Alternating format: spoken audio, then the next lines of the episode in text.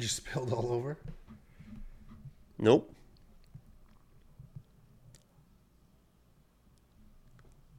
Ma- we absolutely crushed.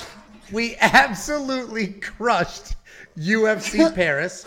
Our community made well over a hundred something thousand dollars in winning bets and DraftKings, and we are going to parlay all of that success to UFC 293. My name is Angelo.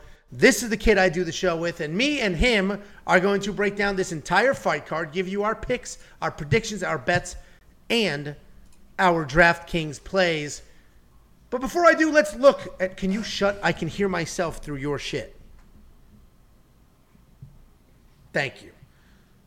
Let's talk about UFC Paris, the wild success. I'm up units. Jacob is up units. We again had the best DraftKings ownership projections in the game, and the safety parlay crushed a plus money two leg safety parlay. Not a very common thing. And we're gonna we're gonna count the lock. I think we should count the lock of the week. Do you agree? I mean, that fight should have been stopped in the second round. We would have hit all sorts of crazy bets. I think we're going to count it as a win. I think we've made that decision. We're not doing that. The safety parlay, the last 10 safety parlays, we have gone eight for 10. So eight wins, two losses, the last 10 events. The net profit over the last 10 is seven units. That means it's hitting at an 80% rate and it's almost a full unit of net profit per event. The safety parlay is available to all our premium members. It is only $10 a month, and our premium members have been killing it. $133,000 in shared winnings from the premium members at UFC Paris, all of them with context. ND, Angelo Safety Parlay, and the Hammer were on the same page this week. My one, not yours, up 2,500 the last three weeks, mainly because I watch your analyst videos on YouTube. I talk a lot in Discord, but much love, guys. Premium is worth it. Be nasty. Be nasty with the $51,000 DraftKings takedown. Pay attention. He said, I really can't believe they even allow you guys to offer these tools. I literally did my lineups this morning. I picked three people. The optimizer, which is available on premium in that $10, did the rest. That guy took home well over $50,000. That's just the one lineup. Octagon Observer, first card is premium. Thanks for all the hard work. We up. Drewski, Angelo Jacob, I owe 1500 to you. Thanks for everything. This is why we're premium. Prominent talent. I haven't seen. MF. Um, Uh, yeah, we're waiting. It's coming. no, I no, I was gonna say I haven't seen that money come through from uh, Drewski. Oh, he said I owe this to you. I thought he said he owes this to us, meaning like he owes us that money. I was like, I haven't Drewski, I haven't seen that money come through. I'm just here's my and. Prominent talent, MFers. I'm making money. Yes, even if it's only two hundred dollars profit, that's twenty months premium, and that's actually one of my favorite ones because Uh-oh. yeah, it's easy to show three grand, ten grand, 50 Uh-oh. grand, these massive tickets. What? Uh oh, what? Uh oh. Why are you saying uh oh? Uh, this. You'll you'll see. I hope. Okay, because hundred bucks here, hundred bucks there. That is all great money. Premium members absolutely killing it. You can join them. It's only ten dollars a month to be a part of that elite crew of twenty eight hundred or whatever it is people now. You're going to get the best DraftKings ownership projections in the game, and you're going to say, "What the hell are DraftKings owner projections?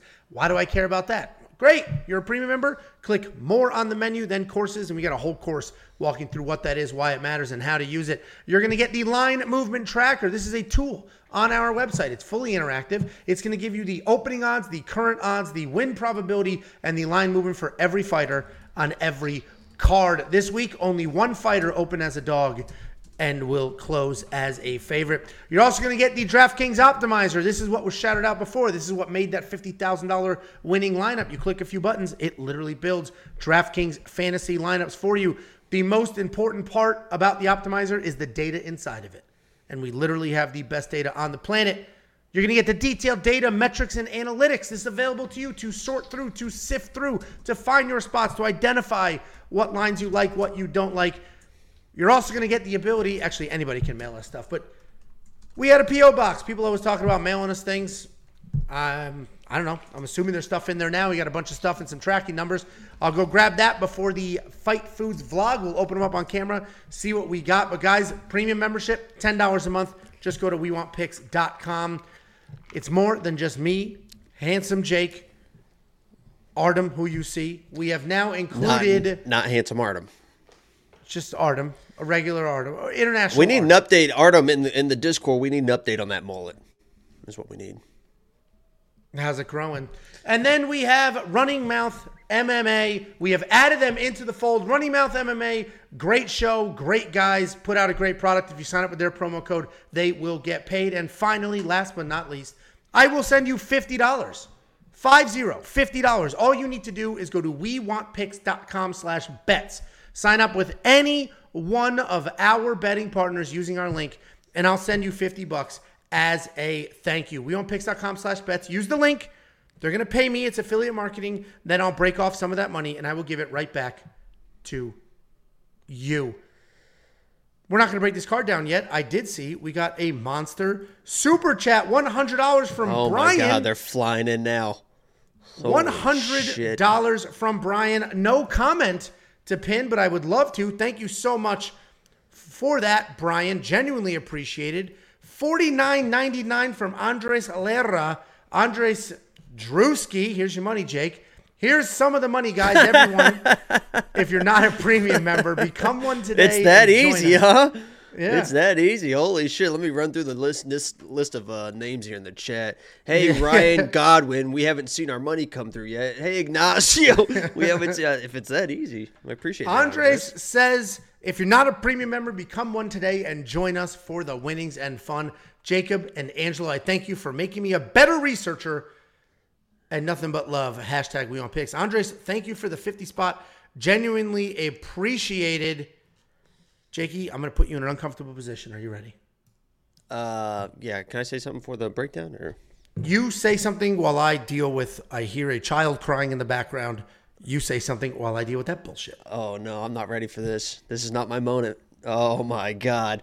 What is going on, guys? Welcome to the motherfucking show now. The freckled salamander. He didn't introduce me, but my name is Jacob, aka the motherfucking sexy salamander. If you want to go full, onlyfans.com slash the freckled salamander. There you will find original content, feet pics, chocolate sauce, syrup. We do it all on onlyfans.com slash the freckled salamander. But i'm here right now to tell you first of all i appreciate all the love and support man. You guys have been absolutely insane supporting this channel lately with all the likes with all the comments. If you haven't liked the video yet go ahead and leave a like. If you haven't left a comment yet go ahead and leave a comment. But let me just make thing, something very clear when it comes to the comments. When it comes to this live chat when it comes to the comments below there is a zero tolerance policy on saying that I look like Jamie Mullarkey. Do you understand me? Anything in the live chat, anything in the comments below, there is no questions. I don't care if you've been a member 24 months, I don't care how much you've donated. If you say anything about me looking like Jamie Mullarkey, I am going to automatically ban you and I am going to pursue criminal and civil litigation and charges upon you or any businesses that you own. I will end up with your car. I will end up with your house. I will end up with the entire city that you live in if Okay, you say shut up. anything about me looking like Jamie Mullarkey in the comments below. Last thing, Angelo, and then I'll give it back to you. I am here to endorse the Mexican blood fly parlay. It is trademarked. It's going to be everywhere by the end of the week. We will explain it as the fight goes on. Blood, Mexican blood fly parlay. I'm excited about it. Go ahead. I think I look like Kevin. You look just like Kevin. Let me swap this real quick and we'll break this card down. No, Angelo's, And there you go. Angelo's a top, guys. There you Dude, you know what's it's That would so- make me the power bottom. I like that. Why are you proud of that? It's it's pr- like A power bottom? That sounds sounds great to me. Tiffany was like, "I'm gonna run to the store real quick," and then my youngest cl- climbs out of bed, comes stomping downstairs. It is not easy to do this crap with kids. First up at UFC 293, we've got Kevin Jousset taking on Kiefer Crosbie. Kevin Jousset is eight and two overall, four and one in his last five. He is making his UFC debut, and he's taking on Kiefer Crosbie. This guy's ten and three overall, three and two in his last five, and he is riding a nice two fight win streak. This is a fight that honestly should have been in the last card. UFC Paris was loaded with French debut fighters taking Oh, on he overrated. fights out of Australia. Relax. Yeah, relax. Thanks for letting me finish. Taking on overrated Irishmen. And what did we say last card? All these Irish guys are a little overrated. For some reason, the Irish fighters get like a ton of too much support. They both lost. Connor just got his black belt. Did you see that? I'm sure. And and has he Go ever? ahead, say it. Go ahead, like, say What a scam that is! What a scam! He's always is. grappling on the gram. Yeah, what a scam! that Grappling with mean, that just fucking drug addiction. grappling his demons. I haven't vices. seen him, and I haven't seen him He's win got one a of those vice grip on those vices. I'll tell you that. Holy shit. with zero wins. anyway, Kevin Jousset is a stocky. He fights like all the Frenchmen. I was actually talking to somebody this past weekend, and I was like, all of these French guys fight the same.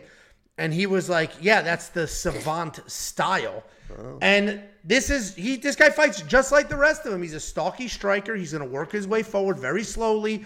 He does have low hands and he does have low volume. When he finally does close the distance, he's going to like to work you against the cage. Again, keep that pace slow and work in some takedowns. He is insanely patient. Everything he does is just methodical, takes his time. He's not an exciting guy, unfortunately. His takedowns are slow, striking is slow, but he is big for the weight class. He's very strong and he knows how to use that size advantage. He's taking on Kiefer Crosbie. This guy's an aggressive striker. He comes forward, he lets his hands go. Unlike Kevin, it's reckless abandon out there. He's got great power. He does get wild. And considering he does have a lot of striking experience outside of MMA, his defense is actually pretty disappointing. His offense is definitely something you need to worry about, but you can touch him if you need to. He is not a grappler by trade, but he will work in a takedown or two if he needs to sort of lock in around.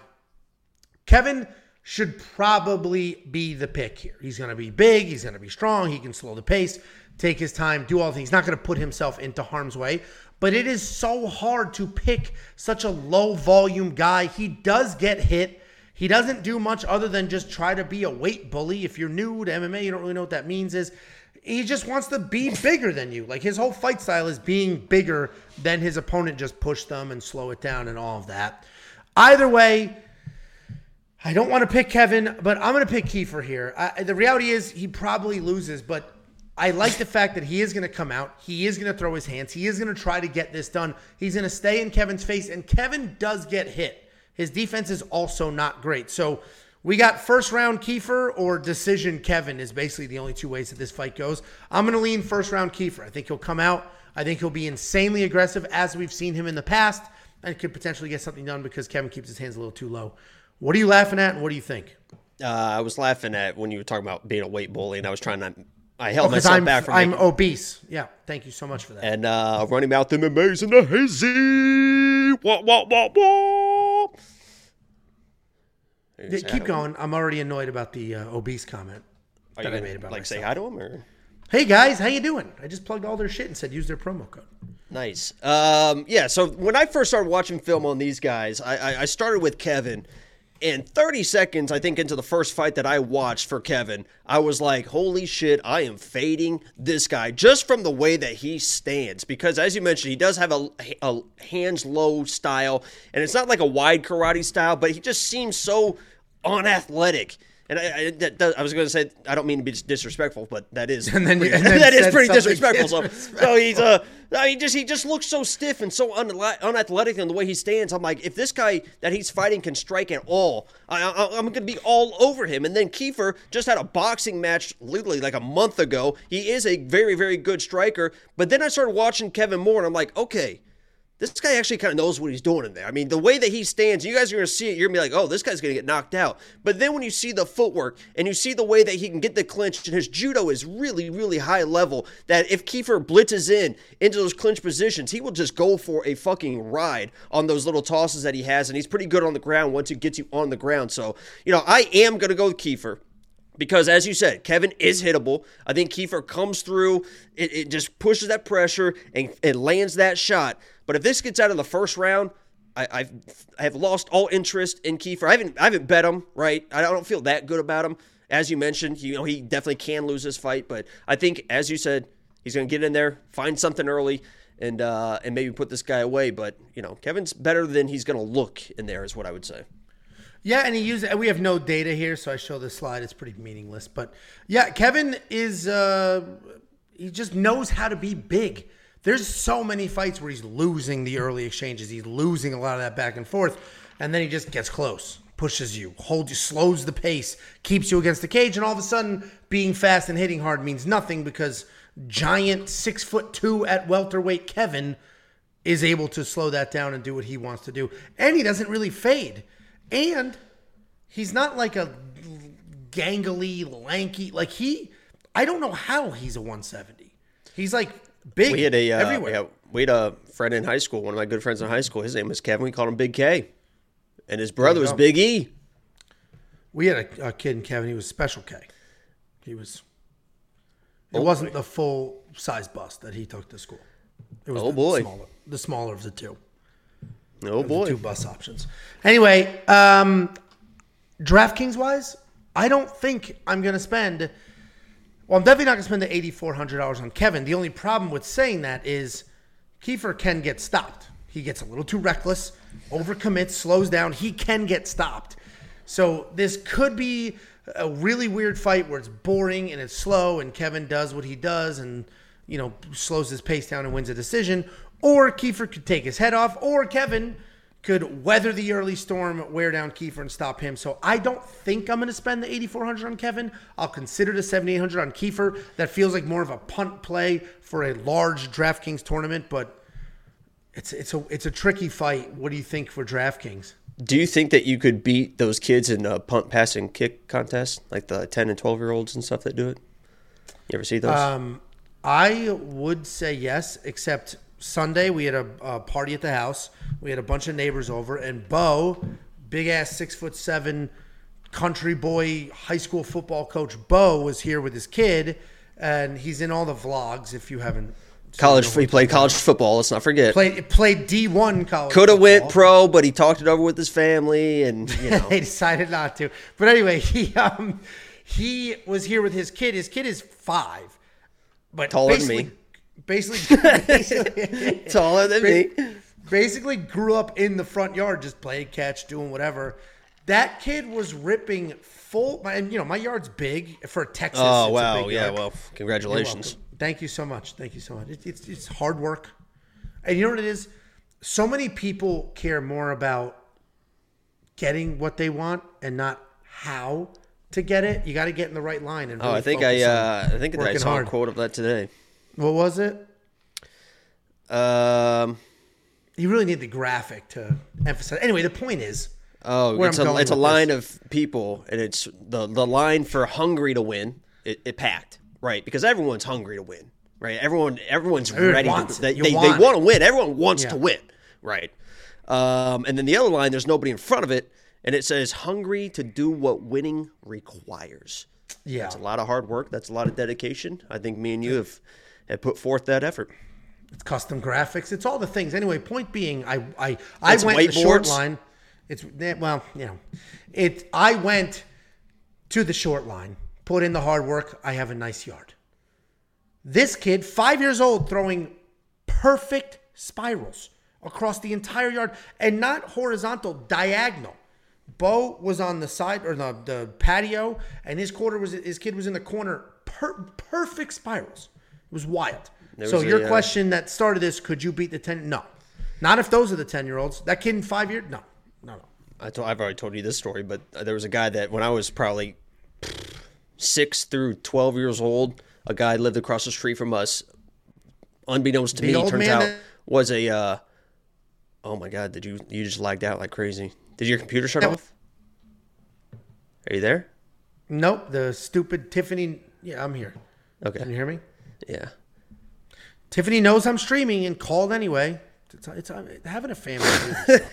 But anyway, the guy across the street, every time I was out just kind of tossing a ball because I would always my favorite thing to do was punt a ball in the air and then pretend I'm Deion Sanders and catch it like return it and he would always come out and be like hey Jay his name was Gino which one of the fucking anybody named Gino is a fucking certified weirdo and he'd be like hey Jay Jacob you want to teach me how to, throw, how to throw a spiral you want to teach me how to throw a spiral Oh, I forgot about Gino from Bed Op- or uh, Yeah, that's Oakley? what- Yeah, my it's bad, Bed Gino. yeah, my that's bad, Gino. he's cool. He's cool. I think he was uh, Gino Bed Oakley is G I N O. I think this guy was an E, so I think it's a little bit different. G E N O is bizarre. Why is my camera so dark? I got the freaking. I know. It looked, it looked like There your it power went out when when uh, your lights went out when. No, it's like my camera's like compensating oddly. There we go. Anyway, Twenty um, minutes of fight. We're on a good pace here. I know, I know, I know. Become a premium member. It's ten dollars a month. We want picks.com. You'll unlock everything you have ever needed in the history of time. We have a one dollar super chat from Gold Coast Kombucha. Thank you very much. I'm sure your kombucha is delicious. Most aren't, but yours probably is. Thank you so much for the one dollar super chat. Then we have. Wait, is this the original? What time is it? The- Brian sent 100. Oh, I missed that. Oh, Jesus, I'm going backwards. There we go. Okay, got it. Great He's start to the show. He's Great in a start to the show. And then Tiffany, I texted her. I'm like, you can't call when I'm streaming. She's like, accident. No, it wasn't. No, it wasn't. you lying bitch. yeah, that's, that's exactly it. There's no way. Oh, you no, it fucking wasn't. Yeah. What are you trying to fool? Next up at UFC 293, we have Shane Young taking on Gabriel Fly Miranda. Shane Young, 13 and 7 overall, 2 and 3 in his last five. He is riding a three fight losing streak. Losing, key word here, because this guy's a considerably large favorite. Taking on Gabriel Miranda, 16 and 6 overall, 3 and 2 in his last five. He's coming off the stoppage loss to mm. Benoit Saint Denis. Stop doing that. Shane Young, this guy's a solid kickboxer. Him, like half of this card, he's out of that city kickboxing gym with Izzy, the rest of that crew, Ulberg, all these people are on this freaking card. He likes to work forward. He wants to jab. He's going to manage range. He's going to control the center. He's constantly pumping that jab out there in combinations. He's more of a volume striker than a raw power guy, but he can definitely put you away. He's coming off that loss to Blake Bilder, where his striking actually looked, he's supposed to be the better striker here. His striking looked stiff. He had nothing to offer when he was actually taken down. But if you do remember, that was his first fight back after two years outside of the cage, taking on Gabriel Miranda. This guy's a slick grappler. He's got nice takedowns. He's very much an old school BJJ guy who's going to work from position to position and look for a submission instead of just pounding away on top. The problem is that he can be submission or bust, and he's so good. He's so comfortable on the ground. He'll get swept. He'll like he doesn't care. He'll just go with the flow. He'll stay on his back, and as we all know, that doesn't score very well uh, with some judges on some of these cards, especially a card like this when you got you know a lot of strike heavy people being on your back may not work out well for you but he is coming off that loss to benoit saint denis where he came out guns blazing. He had big shots takedown attempts but he faded pretty quickly. This is a tough fight to pick. These odds are surprising. These are very, very, very wide odds because we essentially have a grappler versus striker matchup here. Shane's going to be the striker. He did look stiff in his last fight. Gabriel's a grappler, but he gets way too tired way too early to work in takedowns late in fights.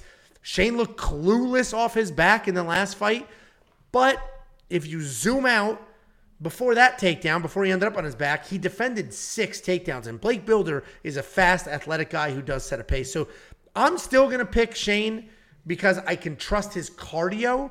If I knew Gabriel was going to have cardio and he wasn't going to fade as quickly as he did in his last fight, he actually would be the pick. But I don't trust his cardio, so Shane's going to be the pick. What do you think, Jakey boy? Ladies and gentlemen, welcome to the first edition of the Mexican Blood Fly Parlay. Fly would be the nickname of Gabriel Miranda because he is the first part of this underdog parlay that I am pumping all week. Wouldn't recommend putting a lot on it, you know, but I do, I do, I do have a little bit. It's just a fun parlay that I came up with. Thought it was a funny name, but Fly is the first leg because this guy is is very very aggressive and I think Shane Young with his style is just so prone to just kind of being overwhelmed in fights. And I, I see Gabriel as he, has good enough striking. He used that striking really well to get, I mean, he just blitzes with his strike. He basically does what Aljo should do better, if that makes any sense. He's not the same grappler or wrestler as as Aljo, but the way that he's able to use his strikes in the takedowns is better than what Aljo does. He's a better striker than Aljo. So he comes in with the big strikes. He's a good striker. He hurt, I mean, he had Benoit on, on absolute skates. He actually showed up pretty good toughness in that matchup. I know he ended up getting finished, should have been finished at the end of the first round got finished early second round right when the round started but even in those exchanges you saw this guy isn't he is a jiu-jitsu nerd Angelo is exactly right. He falls in love with the, with the grappling. He will go on his back. He will do what he needs to do there to try and just stay on the ground. But he's not a typical jiu-jitsu nerd. This guy is tough. He does have good striking and he does have legit takedowns. He has really good doubles. He has really good body. He gets to the body lock with inside trips and outside trips. He does have really good takedowns. And the second that this fight gets to the ground, and I believe it's going to happen within the first minute because Gabriel's not going to stand around and just he, he just blitzes in. He goes in for it it's going to go to the ground, and Shane Young is in big, big trouble. He's not going to want to stay on the ground. He knows it's dangerous. In front of the home fans, he is going to make a mistake getting back to his feet. And I'd like Fly to get this done in the first round by submission. I'm pretty confident in him this week. And Shane yeah, Young, oh, he's, he's, pretty well rounded, but you don't look at Shane Young and be like, oh, he's really good at, you know, it's just kind of a, he's good at everything, but not great at anything, you know? Yeah. No, I, I hear you. And, and this is not a. Uh, I obviously picked Shane, but like I said, it's really because I don't trust Gabriel's cardio. That's the reality of it. I don't trust his cardio. No, that makes sense. I I, don't, I personally don't think it's going to matter, but it makes sense for you to think that. You're welcome. Yeah. Oh, yeah. Thank you. Thank you so much for that. Hold on one second.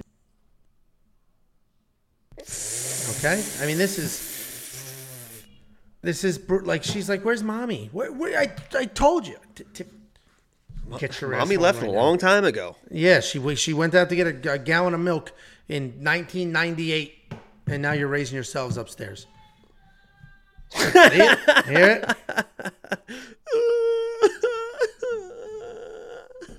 Okay. It's I mean it's it's guys don't get a dog, don't get kids. It's just it's a whole thing. It, they all need something.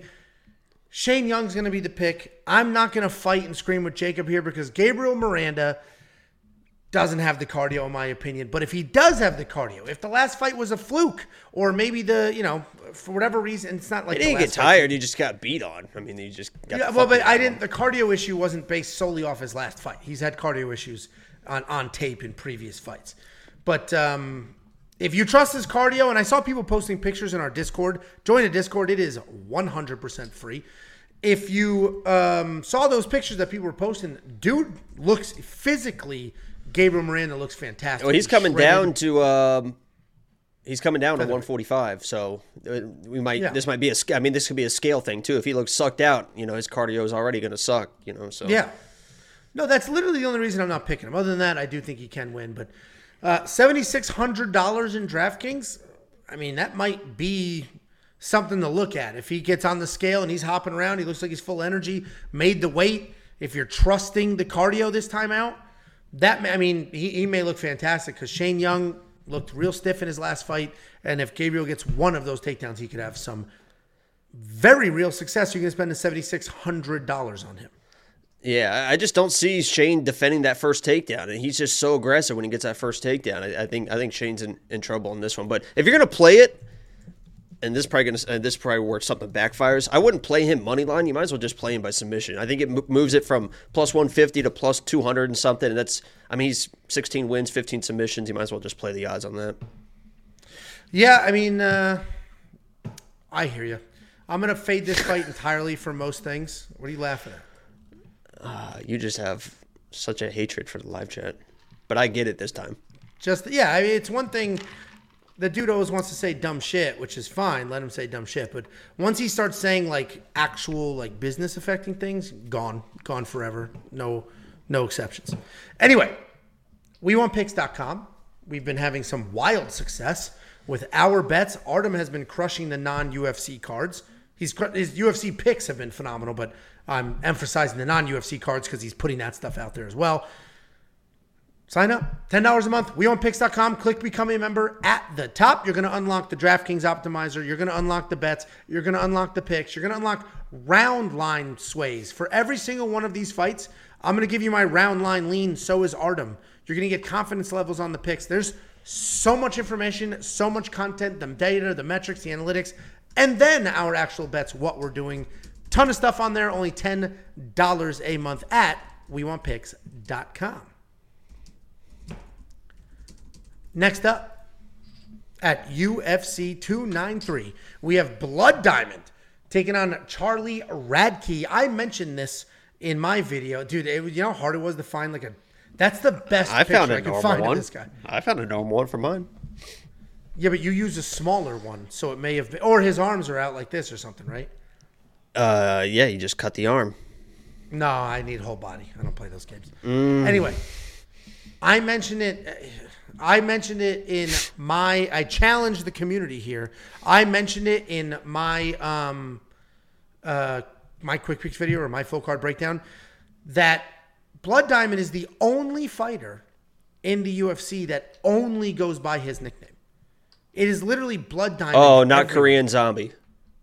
Korean Zombie. It said Da Woon Jung on everything. No, it's Tapology, you go to Tapology right now, it says Da Woon Jung. You go to Tapology right now, it says Blood Diamond. Because people said Korean Zombie, so that, and that's not true. And they also said The Wizard. Said, somebody said the cow, cowboy. That's just not true. Sometimes the pay per view or the event will have the nickname, but I'm talking every single document, what- you know, Sherdog, Tapology, the UFC website. There's no. His real name is Mike Mathetha. Doesn't exist. It's all Blood Diamond. It's pretty weird. What about Anyway. Mackenzie Dern? They announce her as P H A T S, fat ass. Anyway, Blood Diamond, three and two in MMA, and uh, that's it. That's his entire record and his last five. He is looking for his first UFC win. He's taking on Charlie Radtke. This kid is not nearly as hood as this picture would make you think. He's seven and three overall. He's four and one in his last five. He is riding a four He's from Fort Myers, right? fight win streak. Is, He- he from Fort one- Myers? I think he's the one from Fort Myers. Yeah. I knew he was from that area. I didn't know if it was specifically Fort Myers. But um, Blood Diamond, I mentioned his real name is actually Mike Mathetha, which is just, it, I hate saying it, just really makes my tongue seem 10 times larger than it actually is. This guy's a very experienced striker, three and two in MMA, but the reality is he is a striker that has moved over. He had well over Yeah, he 100 trains in uh, Naples. Evolution MMA in Naples. there you go. He has Chuck well Buffalo. over- That's a great nickname. He has well over 100 kickboxing matches again on three fights in a row. He's out of that city kickboxing gym. He's with Ulberg. He's with Izzy. He's with Shane Young and all of those people. So he's going to get proper MMA training. It's just a matter of how much has he absorbed in this short time in his MMA career. He's 0-2 in the UFC. He has been taken down in both of those fights, but he was able to defend some as well. He defended four of Jeremiah Wells' takedowns, five of Orion Cosce's. He is absolutely a striker. You're going to see a submission on his record. The dude got thrown. He was thrown. And just the way they landed, there was a neck there, and he just squeezed it real quick, and then that was it. He's taking on Charlie Radtke. This kid's an athletic grappler. He like literally lowers his level, takes a shot. He immediately starts working four positions. He's very controlled on the ground and very dangerous. He hunts for submissions and transitions well between them. He does pull guillotine. He does chase things that aren't necessarily there. I don't love seeing that. He also does tend to slow as fights go on, and he can be hittable. For all of those things, I actually like Blood Diamond here because I'll tell you, when I saw these odds, it's like, okay, Blood Diamond, winless in the UFC. I know he's a phenomenal striker. I'm going to assume that Charlie Radtke, at these odds, at a three to one favorite, is going to be a nasty grappler. And then I pull up some tape. I'm watching some fights. Oh, okay, he is a good grappler. And then I just keep watching. And it's like, uh, he's breathing a little heavy. He's getting hit a lot. And then you just really start to look at that. And it's like, man, this might actually be the one that Blood Diamond can win because, yes, Charlie Radtke, if he can get the takedowns and he can get it to the ground, sure. But Blood Diamond has shown us that he is athletic against the cage. He can defend some takedowns.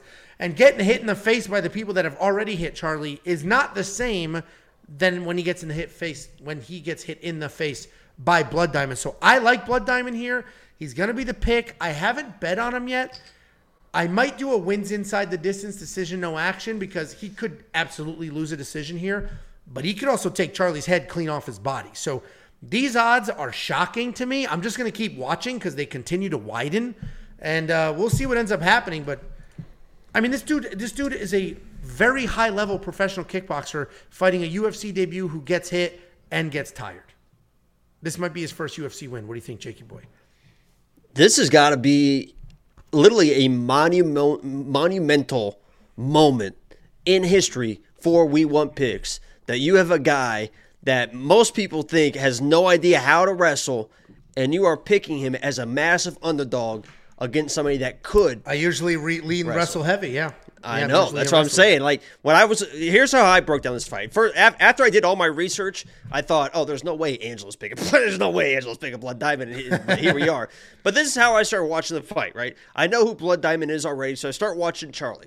I start watching Charlie, and I think, oh my god, this guy could be my lock of the week because one, I notice he's a striker. As Angel mentioned, this guy is a striker. And I'm thinking, okay, I don't look at the odds beforehand, so I have no idea. I'm like, okay, they have a striker finally up against Blood Diamond. He probably is going to be the underdog because Blood Diamond is the, the has all the kickboxing experience in the world. I mean, he came in as this like very high level touted kickboxer. So I thought, okay, this guy's going to strike with this high level guy. He's going to be an underdog.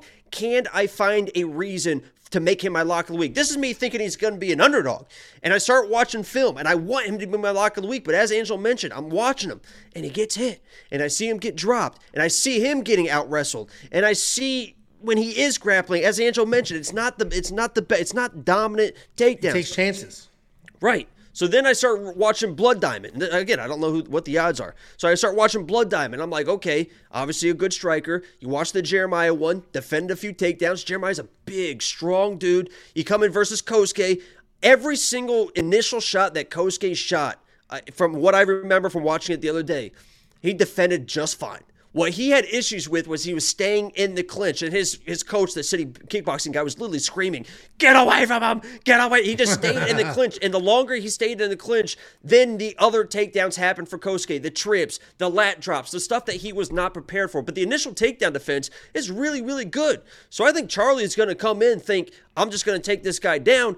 He's not going to take this guy down, and Blood Diamond should be the much better striker. And I think that he can find a knockout on the feet against Charlie because he is a hittable guy. He's a very good guy. I have nothing against Charlie, but this is a weird matchup for him. If he thinks that he's just going to take Blood Diamond down and wrestle him, I think he's going to be surprised by the takedown defense. And all Blood Diamond has to do is separate, get back to space, and he's the better striker. And that's why he is the second leg of the Mexican Blood Fly Parlay. Fly, blood, coming soon. There's only one Mexican on this card. I wasn't even looking at so my. Annoyed. I was I was just looking at you. Me doing that. Being annoyed, just, just, watching me be annoyed at yeah, you. Yeah, you were just like, and I loved it. It was incredible. Yeah, well, you got that little kid brother bullshit, little man energy. So I hear you. Seventy one hundred dollars in DraftKings. I'll probably shoot my shot because yes, Blood Diamond can be outclassed on the ground, but I don't think this is that matchup. So I think Blood Diamond is uh, going to defend some early takedowns, have some success potentially win this fight, but there are some wild prices on this card. $9,100 for a UFC debut with three losses is one of those. Um, so I will potentially have some blood diamond action going. And as I mentioned, I'm considering a win inside the distance decision, no action bet. I may just go straight money line. I'm going to keep watching this odds. They're continuing to widen. The line movement tracker, I'm going to eat my own dog food or drink my own champagne, depending on how classy you want to be with that saying. I'm like so I'm a dog with it. a bone. Nope, that's not that doesn't work here. We'll get we'll, we'll find a fight oh, that that works. Heavens. And and um, just such a Ned Flanders moment for you. But um, you know what's funny is that's an inside joke that doesn't include you. So I said that specifically so I could send it to my group chat later because Big Don said that the other night. I said I can't remember what I said. It was like, it must have been a funny TikTok or something. He responded just with heavens. And I was, I just started dying laughing when I saw it because it was such a random response, like, oh, heavens. yeah, it's, like 19. So I literally said that just housewife. so I could send it to them. Yeah. But, um, Anyway, I'm gonna I'm gonna monitor the line movement tracker here. and That's where it's great. That's it. Look at the opening odds. Look at the current odds. Wow, this is really flying off the rails or this is tightening. Let me keep an eye on it. Maybe I'll, I'll check again a little later, place my bet tomorrow kind of thing. And that's what I'm doing here. Like this is continuing to widen. So I'm on the good side of the widening of the line. So let me keep an eye on it, see what happens. You want to unlock the line movement tracker and every other freaking tool and bet and pick and everything else that we have available for you at WeWantPicks.com. Just go there and click become a member at the top. It's $10 a month. We don't have a break in a week. We don't have a week off in a very long time. And we've absolutely been killing it. Oh, and at the end of the day, even if you don't use those things, you don't bet it's just a great way to show support for the channel. WeWantPicks.com. Click Gets me become a Brazil. member at the top. Yeah, The Jacob's using all the money he gets from it to go to uh, Brazil. There you go. Somebody, when you did that press conference lock of the week last week, somebody's like, "So he just has all these flags? He has a flag room?" It's like, no, idiot. They're props for these videos. He has a Wow, maybe I do room. have a flag room. Maybe I do. Maybe that's a little fetish of mine. You want to fuck This- me on a f- Canadian look- flag? We're looking at your entire place. This is it. This is the whole thing. There's a bed on the other side of that stupid board, and that's it. That's the place. Oh, I'm Angela. I have to put people down to make myself feel better. You should read the. I, am sorry. I'm reading this book called the um, the Four Agreements, and uh, it really gets in depth about the way you feel, not only about yourself, but how you treat other people. And one of the first things they teach you is to be impeccable with your word, Angelo, and that means not disparaging people. That that means if you are impeccable with your word, you will allow others to also be impeccable with their word. And that makes just for a, a nice, friendly place for everyone. I'm good. $20 super chat from Prominent Talent. He said, Thanks for the great content and betting recommendations. Loyal fan. He's he's like our biggest Instagram supporter. Every week I post all these We have an graphics. Instagram? Yep, all these beautiful graphics that you see get posted there every single week. And every week, Prominent likes every single one of them. We appreciate the support genuinely. $2 super chat from Austin Levi. Can I get a shout out for my daughter Oakley? Shout out Oakley. Oh my God. You know what you just said? No, I read it seven times before I did that to make sure that it wasn't a trick. Because I'm like, that seems a little okay. Oakley, Oakley. What? What That's a cool name. horribly offensive term could that be? And it's That's not. a cool. It's a beautiful. that's a cool name, for a uh, for a daughter. You know what I was thinking too? I think Kiefer is a great name. I heard that and I was like, I can like that name because then you can go by Keith, and then people are like, oh, you're it's Keith, and, it's, and people think you're going, no, it's Keith. You know, Is this a real thing, or is this because Tiffany was texting you about dog names? she texted me about dog names. She I'm asking, me at all. she- Why she- is that the name? She floated it by, and I shut that shit down. I was like, "That's a Kiefer? dumb dog." Yeah. Like, that's How does she come up with. Kiefer? You should have seen, dude. She would come up with a name. I would finally agree. The reason I there- know is because of Kiefer on this card. names. or Kiefer Sutherland. She would come up with a name, and I'd be like, still crying. She'd come up with a name. I would I would disagree with it. Then she would come up with another name. I disagree with it. Ten names in, I'm like, all right, I can do that one. And she's like, I don't like that so much. How The chat will give you a good name. On? Angela needs a good dog We already boy na- name. we already landed on a name. No, we they'll come up with something good. A fight related boy dog name. Go, I chat. tried. And they're gonna come up with some good stuff. I tried. We couldn't come up with anything good. Um, I was gonna say something else, and now I'm forgetting. Yo, what up? I'm Kiefer. Keith. Chief Keith. Oh, you said people say I'm Kiefer. Oh, and you could be Keith. When I was in my like early 20s and we would go to the bar, and this is when they would keep your card for an open tab instead of just swiping and give it back to you. And then you go there and they go, "What's the name?" It's loud, it's crowded, whatever. What's the name? And I would just say Andrew. And then half the time they just walk off and there was an Andrew there and I was good. And then the other half they'd come back, they'd say, Whoa, what is it? There's no Andrew. And I'd say, Angelo. Oh, okay. I mean, it was a just a nice talking casual about- way of stealing from people when I was, Yeah, I was gonna early say I don't know what yeah. the statute of limitations is on that. And uh Yeah, well, you know, so if you're if you're hey any Andrew out there, you might want to reach out to your bank and go through your statements from 1983 when Angela was going to the bars. all right, yeah, let's settle down. This is it's it's like oh it's it's a pay per view week. Let's have the kid be a complete nightmare for no reason while Angelo's live on the internet. That makes sense. That makes sense. Octagon. What about Octodog?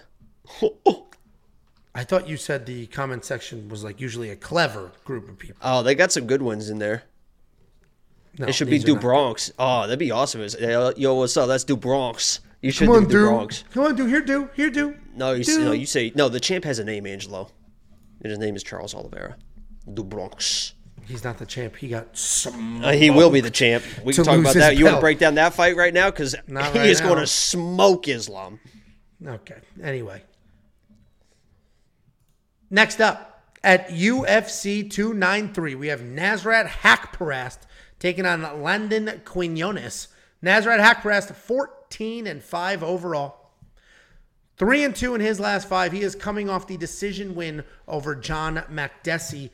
Taking on Landon Quinones. This guy's 7 and 1 overall, 5 and 0 in his last 5 coming off a short notice stint on the, or sorry, a short stint on the Ultimate Fighter. Nazrat Haqparast, this guy has been around forever, and at one point was like a really big prospect and was really going to do something. They were pushing him. He's an Afghani fighter, and they're like, yes, this, you know, this is a great market for us.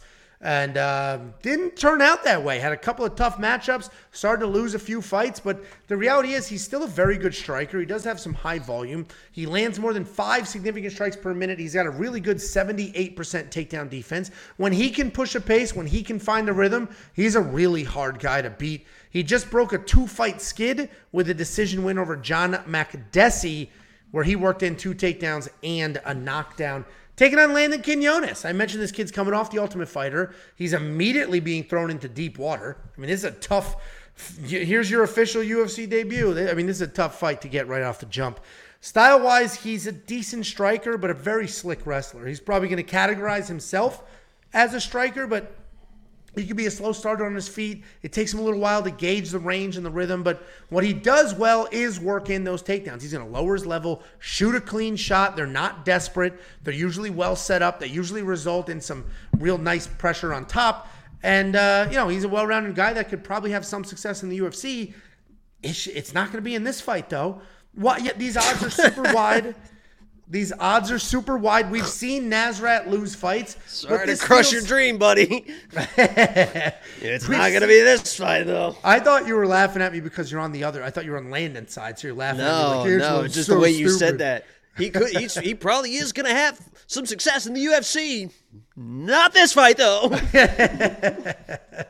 But the reality is, like Nazrat, yeah, we've seen him lose some fights, but I mean, how many times have we broken down fights where it's like that's a pretty well-rounded guy? Oh, he's fighting like an actual talented veteran. We just saw that on the UFC Paris card. There's a couple of fights like that. Like, oh, he's actually fighting somebody who's been here for Volkan. Bogdan versus Volkan on the Paris card. And I fell into that trap. I'm like, Volkan can be chinny. You can get to him. And that's not Nazrat here, but it's like, oh, Nazrat can be taken down. Nazrat can be outworked. And that's how Dan Hooker beat Nazrat. He just outworked him, took him down.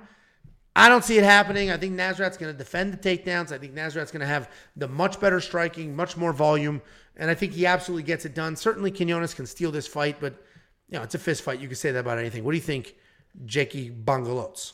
yeah, there's nothing too you know crazy to break down in this fight. As you mentioned, I, I like Landon's game. I mean, he he is a a respectable opponent for Nazrat. There could be moments in this fight where like, oh no, because if you have Naz, I'm sure a lot of people.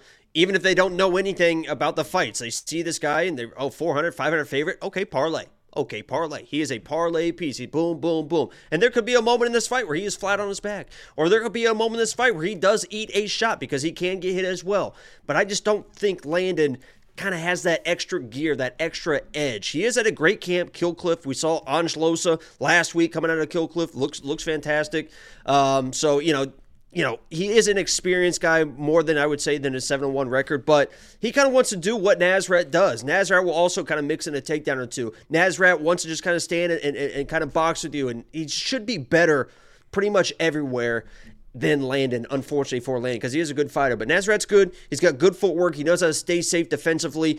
In this fight, it feels like he should be able to take a, a few more chances, right? That John Makdessi fight, you kind of wish that he was He's kind of technical. yeah.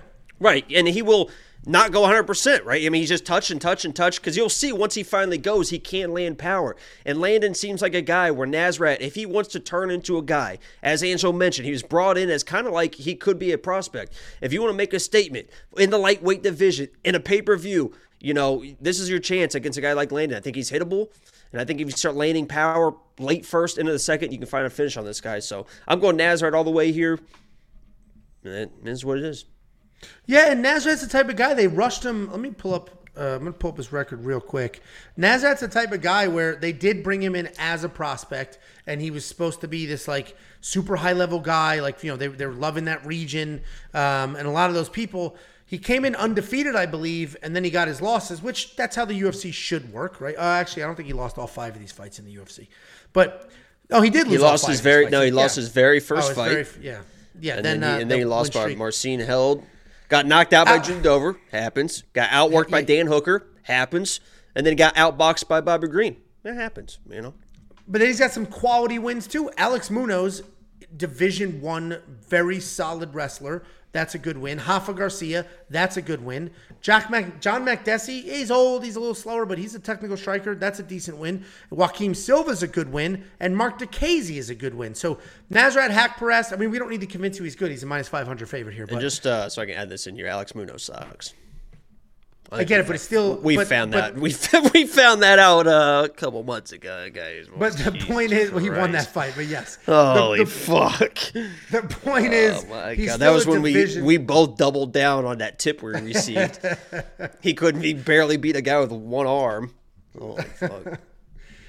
Well, Nazrat Haqparast should be getting the win here. Uh, pretty confident in that. Unfortunately for Landon, it's going to be a tough UFC debut, but uh, you know we'll see what happens. Although the ninety five hundred dollars in DraftKings fantasy for Nazrat, it's a it's a tricky. He's not finishing people. Yeah, that's there's a- there's yeah. better spots. Yeah, there's probably better spots. No, hundred percent. I completely Unless he starts really going that. in on the wrestling for some reason. But I don't know. Which he he got two takedowns in his last fight, so he we have seen him use the wrestling in the past. Really good, And he had a- really well timed too. That one of them was really late versus John, right when you saw it, because John's a tough dude, and he knew he was down in that fight, so he started getting really aggressive. And Nazrat stifled that aggression really well with a really well timed double. So even if he gets in trouble here, he does that have that in his back pocket. He's a smart guy. 100%. He had a knockdown in his last fight. In his last fight, Nazrat Hakras scored really, really well. Right. So this fight's gonna be. It's a tricky decision. Do I use him? Do Oh, he got him? yeah, But- he knocked down John, didn't he? Who's John yeah. fighting? No, he. He's. I, in fact, it's the next fight. Before I go to that though, how about the? Uh, oh, let me plug. Let me plug the promo. Hold on. Hold on. okay, I'm ready. Just go to WeWantPicks.com, click Become a Member. It's only $10 a month. You'll unlock everything you've ever needed, including detailed breakdowns on every single fighter and how you should use them in different types of DraftKings fantasy entries, including detailed data, metrics, and analytics to help you find your own spots, including tools like the line movement tracker that will identify the odds. They'll be able to highlight lines that have flipped and moved, including the DraftKings optimizer, including FanDuel content, including prize picks and underdog, including me, Jacob, Running Mouth, and Artem's picks and bets. There's your plug. Hey, how about this graphic though? You see those little kangaroos in the background? I mean, that's you know I see Landon's tiny little nipples, man. Those things are beady. me- Forget the nipple. Look at the kang. It's a field of kangaroos. You know what Sean Strickland said on the embedded today? What do you say? He's like, I haven't found a, a kangaroo to fight yet, but I promise, guys, as soon as I fight one, I'm squaring up with it. This fucking guy's a That's funny. psycho. He is I was laughing psycho. at um. Someone said, "Can I get a backstory how Jacob and Angela met?" I know I heard it a few times, but tell me again. And then his next comment was, "Where are your neighbors?" Angelo loves neighbors. and we I were was. neighbors. Yeah, we and I do love neighbors. Aurora I was the original neighbor. Well, I had neighbors before you. Anyway, Oh, let's go ahead and move on. Next up at UFC 293, we have Jamie Mullarkey taking on son of a bitch. John Fuck, dude. Makdessi. No, fuck, dude. What the fuck? At least it's a, de- a decent picture. I mean, I'm looking. It's at the shoulders only normal picture I could find of you, and you have no eyebrows, clear as day. Oh, It's the only normal picture I could fucking find. Of you. asshole, dude. Oh my god. Jamie I wish I, I wish I was looking at my phone and didn't realize it for a minute because you would have been sitting there like giggling and waiting for me to notice it. That's why I said I really set this up. That's why I was like, "How about those kangaroos to get you really focused on the screen?" And then boom.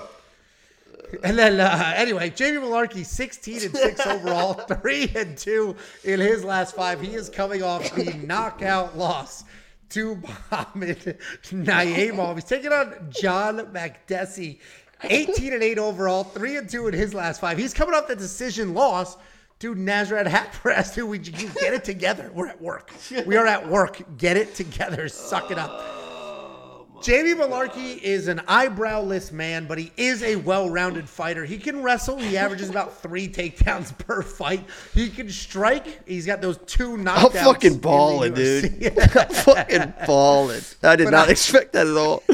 Oh shit! But I nice would- one. That was good. Thank you so much. But I would not say that Jamie Mullarkey is great anywhere. He is primarily a grappler, though. He's been more active the last few years with his striking, but he's coming off that second round knockout loss to Muhammad Naimov, where he did get the wrestling going, and his striking volume was pretty solid, but he had no power and absolutely no chin and negative eyebrows, if that's possible. He's taking on John Makdessi. This guy's a volume striker. He's got solid takedown defense.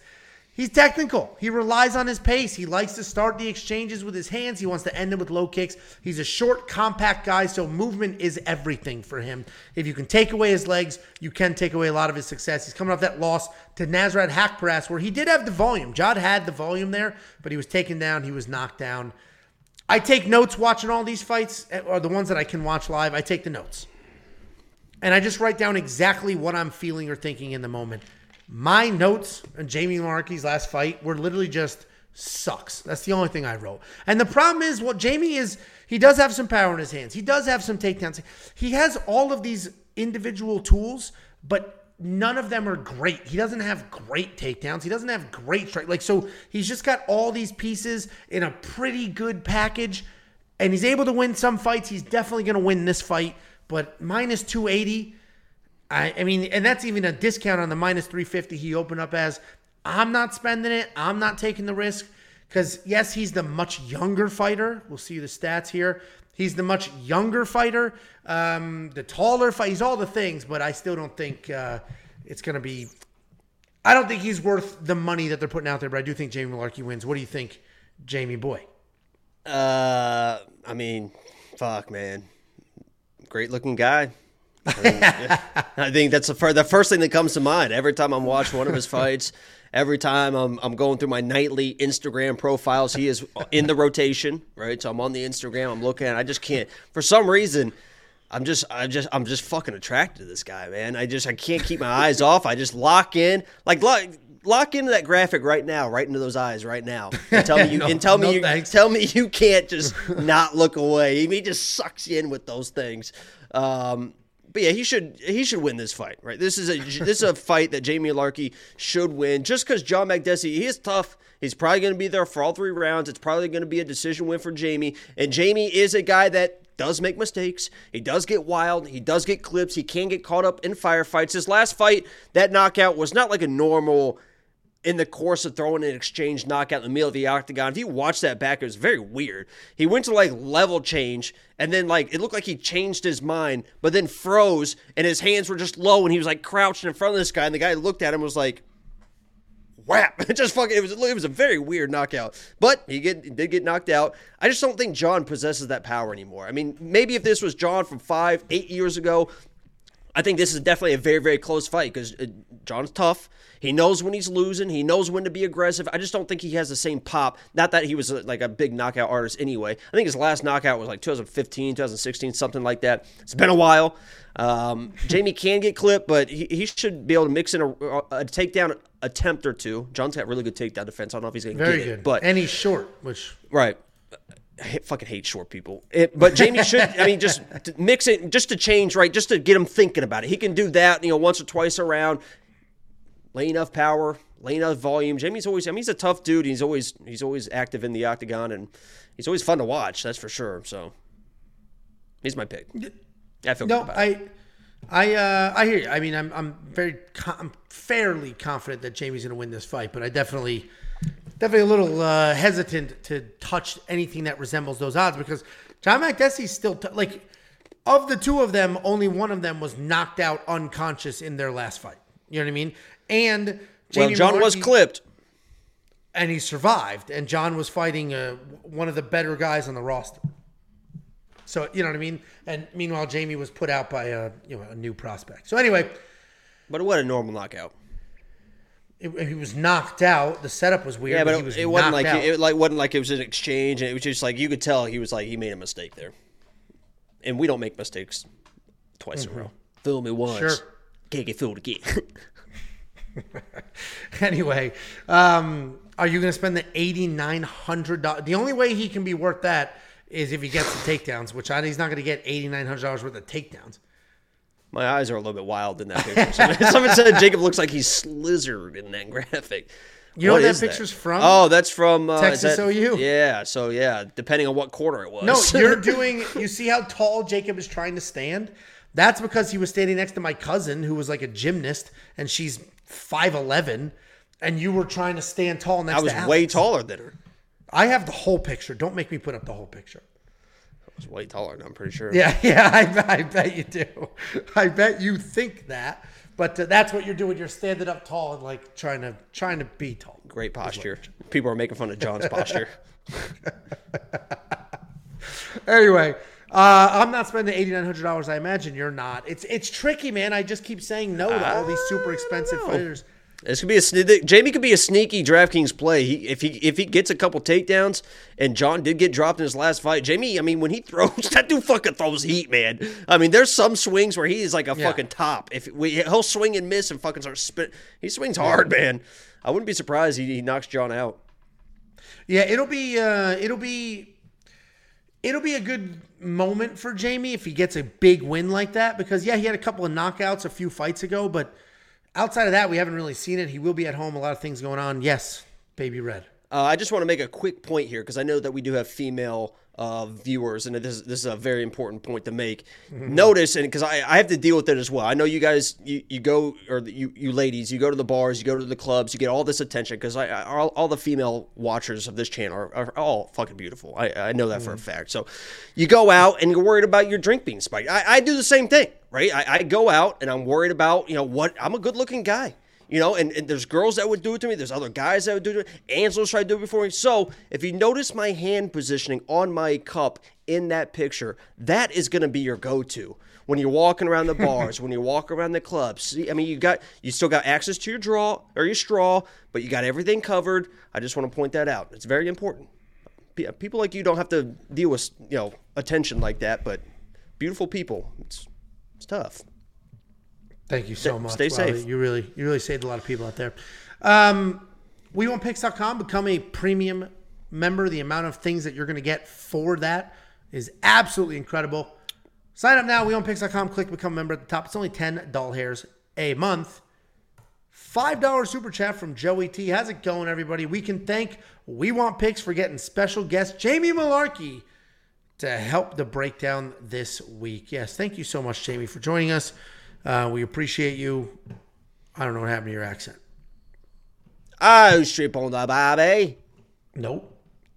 Next, well, that's the other thing with this stupid dog. First, I didn't want a dog. I don't want a dog. Anybody who watched my quick picks two weeks ago knows how that even started. You should My name daughter- it Chippy. My my Chippy. That's the name of the the elf in the shelf elf. Anyway, Chippy. I never oh, understood that. By the way, what's the can I, I I see all the pictures on Facebook and stuff every holiday. So you just convince your kids that this elf at night goes and does weird shit. That's the whole point. not goes and does weird shit. The the point of the elf is Santa sends him It's down. not funny. before- I've got a school. it's not funny. You know what video I'm talking about? yeah, there's a whole bunch. When they when they convince, but the, the girl's got the, the most wild fucking English accent. I've got a school. It's not funny. I'm gonna play it.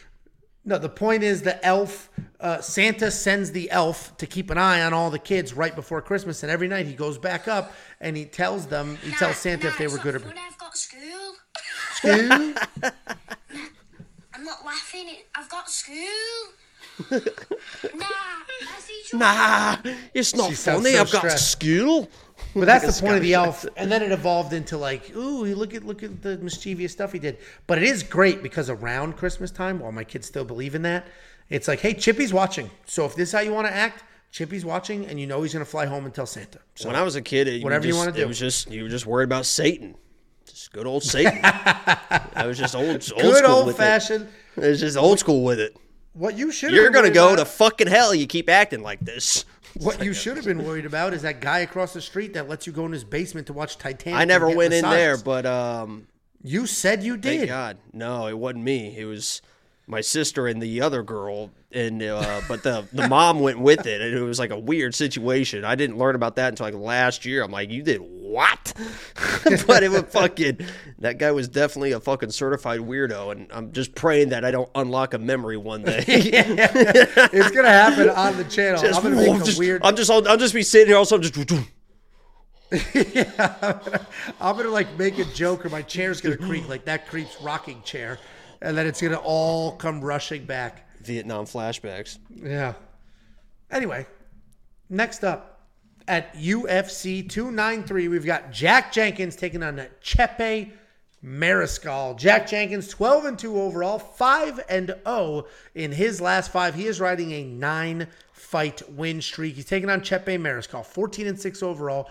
4 and 1 in his last five. He's riding a four fight win streak and coming off a win in his UFC debut. This actually I said actually as I don't know why I said actually, but this could be the fight of the night. Both of these guys are willing to go out there and bang. Both of them can get into an actual fight, and um, I'm actually looking forward to this one. This card's a bit mediocre, but this fight should be very, very Oh, good. What a casual. Shut the hell up. Jack Jenkins, this guy's a solid striker. He's got very real power, good takedown defense. He's going to pressure forward, back you up against the cage, and then from there, he'll look for some control. Overall, he is a powerful guy, and he can win a fight multiple ways. People like to highlight his striking, that he's got three fights in the UFC. You know, he's doing really well. He's wild leg kicks. He's he broke a guy's leg on the regional scene. Oh my scene. god. But he's got far more than just striking. Those three fights in the UFC, he has nine takedowns total. He's coming off that win over Jamal Emmers. Win is in quotes. He definitely lost that fight. And if you Oh. remember, do you remember what the live odds were at the Well, I remember. Yeah, I remember round? live odds, but I just rewatched that fight, and I was like, I mean, round one and two were like extremely close, and Jack actually had the striking numbers in both. He obviously got smothered in the third round, but those first two rounds are pretty close. I thought Jamal won. I had money on Jamal, but when I rewatched it, I was like, it was a pretty close fight. Yeah, I think he. I think he lost. But yes, I hear you. I think But he lost too, but I don't think he was robbed. the odds makers did not think it was a close fight. At the end of the third round, like the fight's over and they leave the odds for like, I don't know, 30 seconds to a minute. And then it's just go ahead and bet it before the scorecard. Jamal Emmers was a minus 1700 favorite, a massive favorite, and he still lost that fight. Taking on Chepe Mariscal. Chepe can do everything. This guy is, has an incredible resume. He's got BJJ championships, kickboxing champions. He's a collegiate wrestler, and most of that resume says grappler. Oh, BJJ champion, uh, college wrestler. Oh, he must be a grappler. But the reality is, he is willing to engage. He will bomb away, and he has no problem getting into a firefight. We just saw that in his last fight with Trevor Peek. He has fought some high level competition throughout his career before the UFC. His last fight was a short notice UFC debut at 155 pounds. He won that fight. He looked pretty good doing it, especially on short notice. Both Jacob and I picked him to win, and obviously we were very glad that he did. Before the UFC, Wait, he what? fought some Chepe. Oh, I was all over Trevor Peek in that fight. Oh, you were? Oh, I was all over Chepe. And I had yeah, no, no. I think that was. I think I might have lost money to you on, on that fight. Oh, I for some reason I thought you picked him too. Oh well, I did. No, so no, no, no. my what I was going to mention is before he made it to the UFC, he did fight some UFC caliber guys. They were losses. He lost to every single one of them, though. He got knocked out by Steve Garcia. The, the Joanderson Brito knockout was one of the worst I've ever seen. But he did come out there. He did fight on short notice, up a weight class, and he looked fantastic. Chin held up. He was gritty. He was throwing bombs, staying in his face, didn't slow down at all, and showed that this guy does belong in the UFC. I am surprised to see that Chepe is a two to one underdog. He's got all the wrestling. He showed us in that last fight. He showed us how tough he can be. Not only did he out wrestle Trevor Peek, he outstruck him too, and he did that up a weight class on short notice. Chepe can be the real deal. We'll see how good he's actually gonna be, like long term. Uh, in my quick picks video, I liken this to when, um, oh shit, who's Sean Strickland's buddy there? The little black guy, hits hard. Chris Curtis. Um, Little. for 85 he's small okay he would chris curtis showed up into the ufc at 185 pounds knocked out a bunch of killers super fast. And was like oh shit how good is this guy? And that could be chepe right? He could come in here and all of a sudden string together a bunch of wins. I just don't think that's going to happen. To compare the performance he had against trevor peek who barely had a couple of mma fights had none of the skill but all the tenacity to somebody like Jack Jenkins who can out wrestle people, who can out strike people, who has those deadly leg kicks. It, you're doing yourself a disservice to make that comparison. I think Jack Jenkins win this fight. I think um, Jack Jenkins lights up Chepe's legs. And I think Jack Jenkins takes away that movement and gets it done. So I like Jack Jenkins here, but I would love if Chepe was, uh, you know, turned into that Chris Curtis. The kid, undersized, I mean, he was fighting at one. He came up at 185 to fight Phil Hughes, who's one of the biggest guys in that division. You don't agree? I don't know why we. Why do we talk about Chris Curtis? I don't know why we're talking because this about Chris feels very Curtis. similar to that. This feels very I similar. know, to but you like started up- getting real specific about it. I didn't know what the hell. because I, I lo- I'm, I'm waiting for that to happen. Like I think Jack's gonna win, but I'm waiting for this to be his. He showed up, short notice, win, win, win. Beat Brendan Allen, beat Phil, like beat all these or Hawes, not Hughes. Beat Brendan Allen, beat Phil, beat all of these people that he wasn't supposed to beat. And it's like holy shit, Chepe could do that, but I just don't. I can't pick him. I like Jack Jenkins to get it done. Yeah, welcome, ladies and gentlemen, to the final but core piece of the Mexican blood fly parlay, and that is going to be Chepe. I'm telling you right now. Everyone, you're going to hear it all week. I'm sure you've heard it already. If you're in the Discord, if you if you guys are looking at Twitter, whatever, Jack Jenkins and these leg kicks. Oh my God, he's got. Oh my God, he's got all these leg kicks. He's got uh, he got a leg kick. I mean, look what he did to Jamal Emmers, and he was lighting up the legs of Jamal Emmers in that last fight. No idea why Jamal Emmers didn't wrestle until the third round. We saw very clearly what happens when somebody is a better grappler than Jack Jenkins. He is flat on his back. He is clueless. He is a fish out of water. And without those leg kicks, that's what he becomes. He just, without the leg kicks, he's just a normal guy. Yeah, he's very tough. Yeah, he is a pretty good boxer, but he's not like an elite level boxer. He doesn't like when people are in his face. He doesn't like pressure. Guess what Chepe is?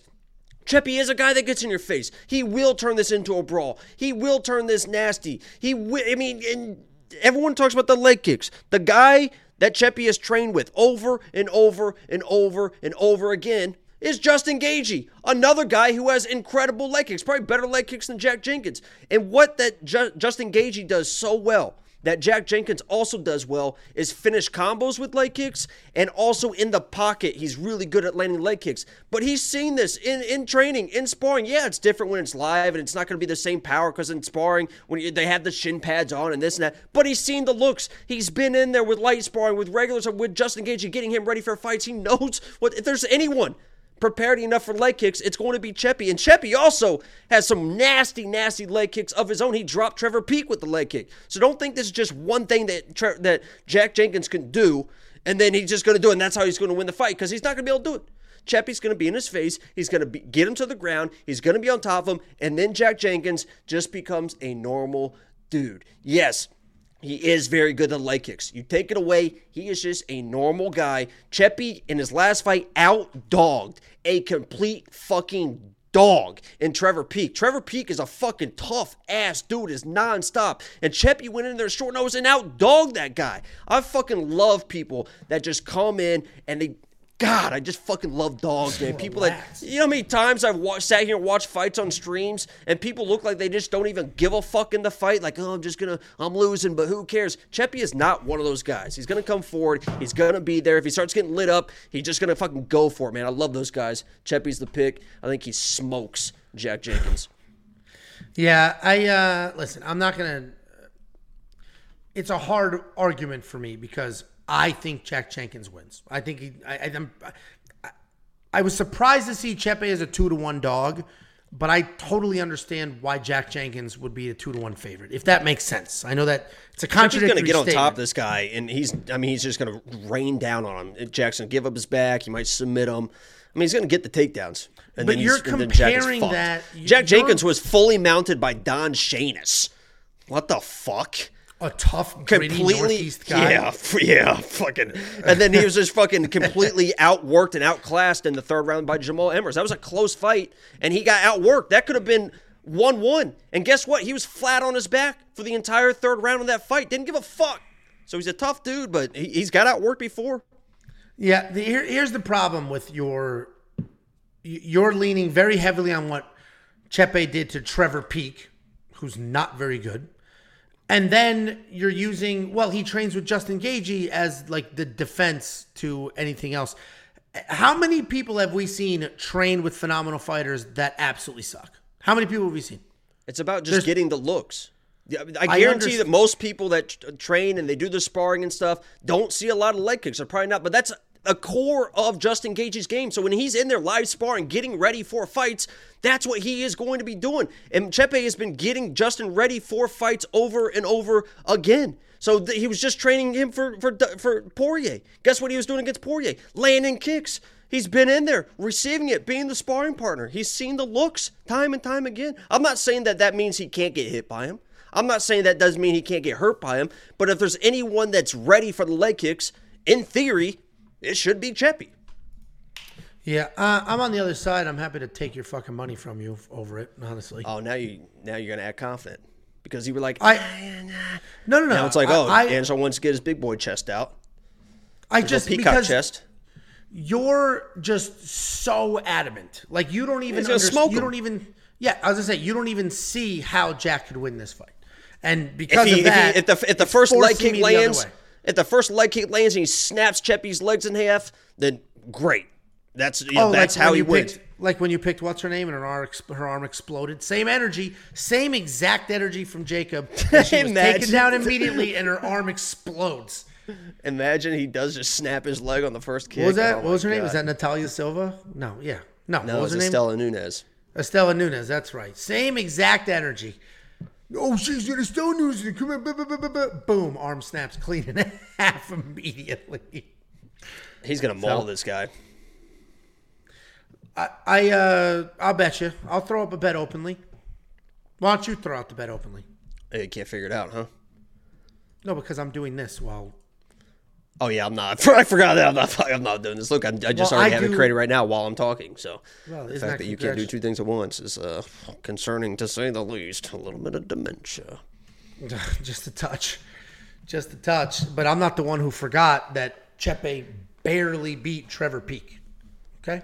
I mean, he, sm- he doubled his strikes and had like four or five takedowns. What do you mean barely beat? Him? It was a 30-27 decision.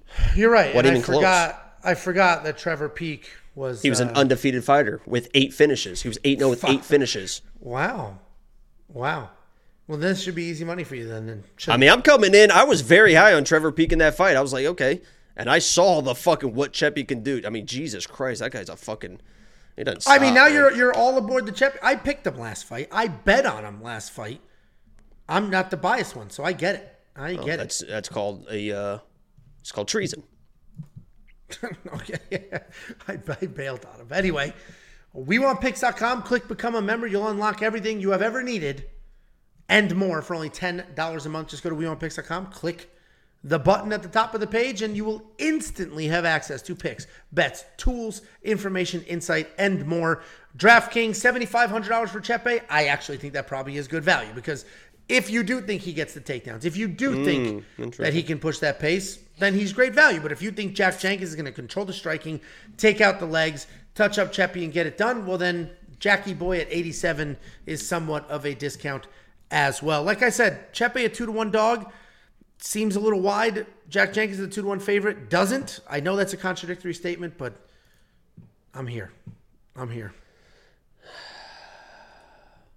I'm trying to make Next- this, but they need to know my location because I guess Chrome updated and it's just I can't figure it out. Isn't that convenient? Isn't that convenient? I literally do you know how to change your location to allow location on Chrome? I literally I'm just clicking. I've had to. Uh, it's in the settings. I've had to do it before because all the fantasy sites do that too. Oh god.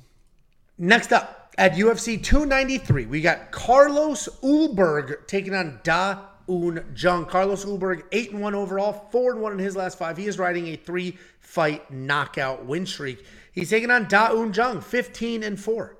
2 2 and 1 in his last five. He's riding a two fight skid. Carlos Ulberg, like so many others on this damn card, is out of that city kickboxing gym. He was a former kickboxer that has transitioned into MMA. He's a very big guy. He's got incredible footwork, great range management. His striking differential is an impressive 8 to 3, and he has both a 100% takedown accuracy and defense. Takedown defense at 100% is a little misleading. He's only defended two takedowns, but he does do all the right things. His footwork keeps him out of trouble for the most part. He uh, only MMA loss. You're gonna see eight and one, four and one in his last five in the UFC. The only MMA loss was to Kennedy Nzechukwu. He was dominating, dominating that fight, and then just got blasted and lost. His most recent fight was a first round knockout over Ihor Potieria, taking on Da Woon Jung. This guy's a technical striker, solid wrestling, good clinch work. He's very well rounded, and he can win anywhere. If you go back to his win over William Knight, he had eight takedowns and a ton of control time. In his win over Kennedy Nzechukwu, he had fantastic striking and he got that early knockout. We've seen him do everything well, but he is coming off back to back losses. But that was after a 16 fight unbeaten streak. This guy went 16 fights unbeaten, super high prospect. Dustin Jacoby beat him. Then he just lost his last fight to uh, Devin Clark, where Devin got the takedowns and the control time. I love Ulberg in this spot. I think he's shown us time and time again that his striking is elite. Dung, Jung is very good. He may work in some takedowns. Well, his first name is Da, and so I was like Da, and then I said Jung, so it just said Dung. Um, we were talking about dung beetles on the live stream Saturday. A lot of fun. That's an odd thing to come up in a fight companion.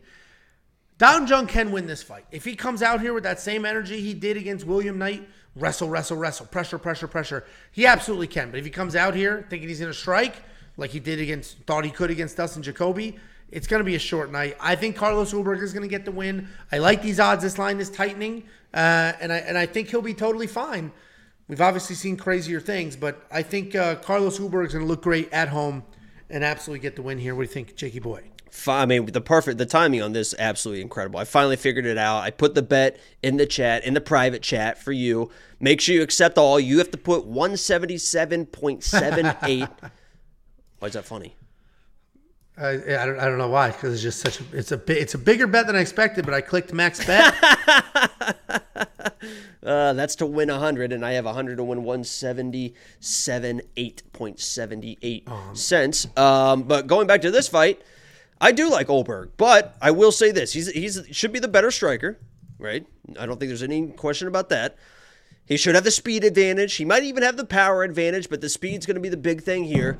But if this leaves the first round, man, I'm going to be a little bit nervous because Dawoon Jung has shown before that he can, he can, obviously can get knocked out, but he can be a durable guy. He can mix in some wrestling. He can withstand maybe the early, maybe he just keeps his distance. And we've seen Ulberg he just kind of dances and he takes his time and he takes his time. And the longer this fight goes, it is definitely not going to favor a guy like Carlos Ulberg because since that disaster with Kennedy, we still haven't really seen him tested in kind of the later rounds to see if he does still get tired. So Ulberg is going to be my pick. But if this gets, and I mentioned in my quick pick video, if if Dawoon Jung, if he gets a, ta- if his game plan is wrestling, and he gets a takedown in the first minute or two, I don't think it's going to be a huge deal. I think Carlos is going to be able to get back to his feet, whatever. But if Carlos is landing some decent strikes, and they get this gets late to the first round, into a minute left in the first round, and he gets taken down and he can't get, get back to his feet, I'm a little bit nervous. If this gets to the second round, it starts with a takedown from Dawoon Jung, and Carlos Ulberg is struggling to get back to his feet. I think it's time to fucking panic if you're on the Car- Carlos Ulberg side. But with all that said, I put a bet on him to win the first round. I fully expect a big stationary guy like Dawoon Jung, who's going to be sitting on power, should be easy pickings for the speed and accuracy of Carlos Ulberg. But if he's able to eat some shots, watch out. But Ulberg's a pick, and I, with all that said, I bet him to win in the first round. So well, there you go. I know, just giving away the premium bets. I'm trying to take this whole bet, and it's not. It's only it's letting not. me. It's only letting It's me throw only- down why- forty bucks. Oh wow! Oh, deposit more funds, Angelo. No, I have nine hundred dollars in here because I've been absolutely dominating people. Well, apparently it's frozen money of some sort. I'll figure it out after. No, it's yeah, I'm sure. Yeah. there's a button my max bet, and it's just going up to forty one instead. of Well, yeah. Well, I'll figure it out. Anyway, I agree with you. I uh, trust Carlos Ulberg a lot more than you do, but uh, I absolutely, absolutely think that um, Carlos Ulberg's going to get this done. Very confident in him. I just got a text from Josh saying, "Yep, just bet the dogs." I'm assuming that means Dana White Contender Series is a fucking hot mess again. You guys insist on betting on Contender Series fights, and then everybody is a, a sobby crybaby mess when these three to one favorites lose. These are these those are regional fights. How could you bet on a regional fight with two unknown guys? Or people think they're smarter than than the books. or just bet the dogs because I think uh, I think what, what Josh and I were talking about is we're pretty sure if you just Wait, what was every- the name that you came up with for your dog? A dog name? You can't say it. It's like a kid name. You don't say it until it's done because then people might disparage it. And plus, it's been changing constantly. She changes the name every three days. It's so we don't even have that. I don't want the dog. I, I want nothing to do with it. Like as it is, I don't sleep. The last thing I want is another creature. And then our other dog, the dog we have, is like an old piece of shit. So it's like uh, he's just gonna be the bad Dog. influence. I will say, dog hating doesn't translate well over the internet. They're going to really I don't. drag I, you for that. I uh, no, You know what's come across my TikTok a few times in the last few nights? Terrible. I watched the whole thing just to get to the end, but it's the guy that saves. He I don't know what country he's in, but they Oh, eat dogs and they have them like bound up, like ready to be slaughtered and, and cooked up. And the guy goes in and buys the dogs and saves them and stuff. But just seeing them, it's like, oh, I don't know. Oh my god, I can't fucking imagine Yeah, no, that's brutal. Oh, no, I, I don't. Uh, I literally just I, watch them just so I could see the happy ending. You know, I I love dogs, other people's dogs. Like I, You like my I dog? Don't, I yeah, I love I love dogs. I love other people's dogs. I cannot have more responsibility in my life. I have too much to do as it is, and then we're gonna bring in a freaking puppy. With like, I, we- I literally should bring over Indy, and it'll it'll set that dog straight. She doesn't fuck around, man. Well, I'm that's telling you, when she goes to the dog park, she's like, everyone keeps dogs in line. keep in line. Yeah, if they start running around, she'll fucking snap at them. My my uh my biggest issue with getting a dog is um our current dog is not a good dog. He's he's a Right. he's a good he's a good dog. He's not well behaved. He'll, he'll snatch food. Like he's not gonna bite you. Someone not- said, give the dog to Israel Adesanya. He'll treat it real good. I don't know if you're seeing all this stuff coming out from Does that. Does he not treat dogs well? What does that mean? oh, he Ew. treats them pretty well.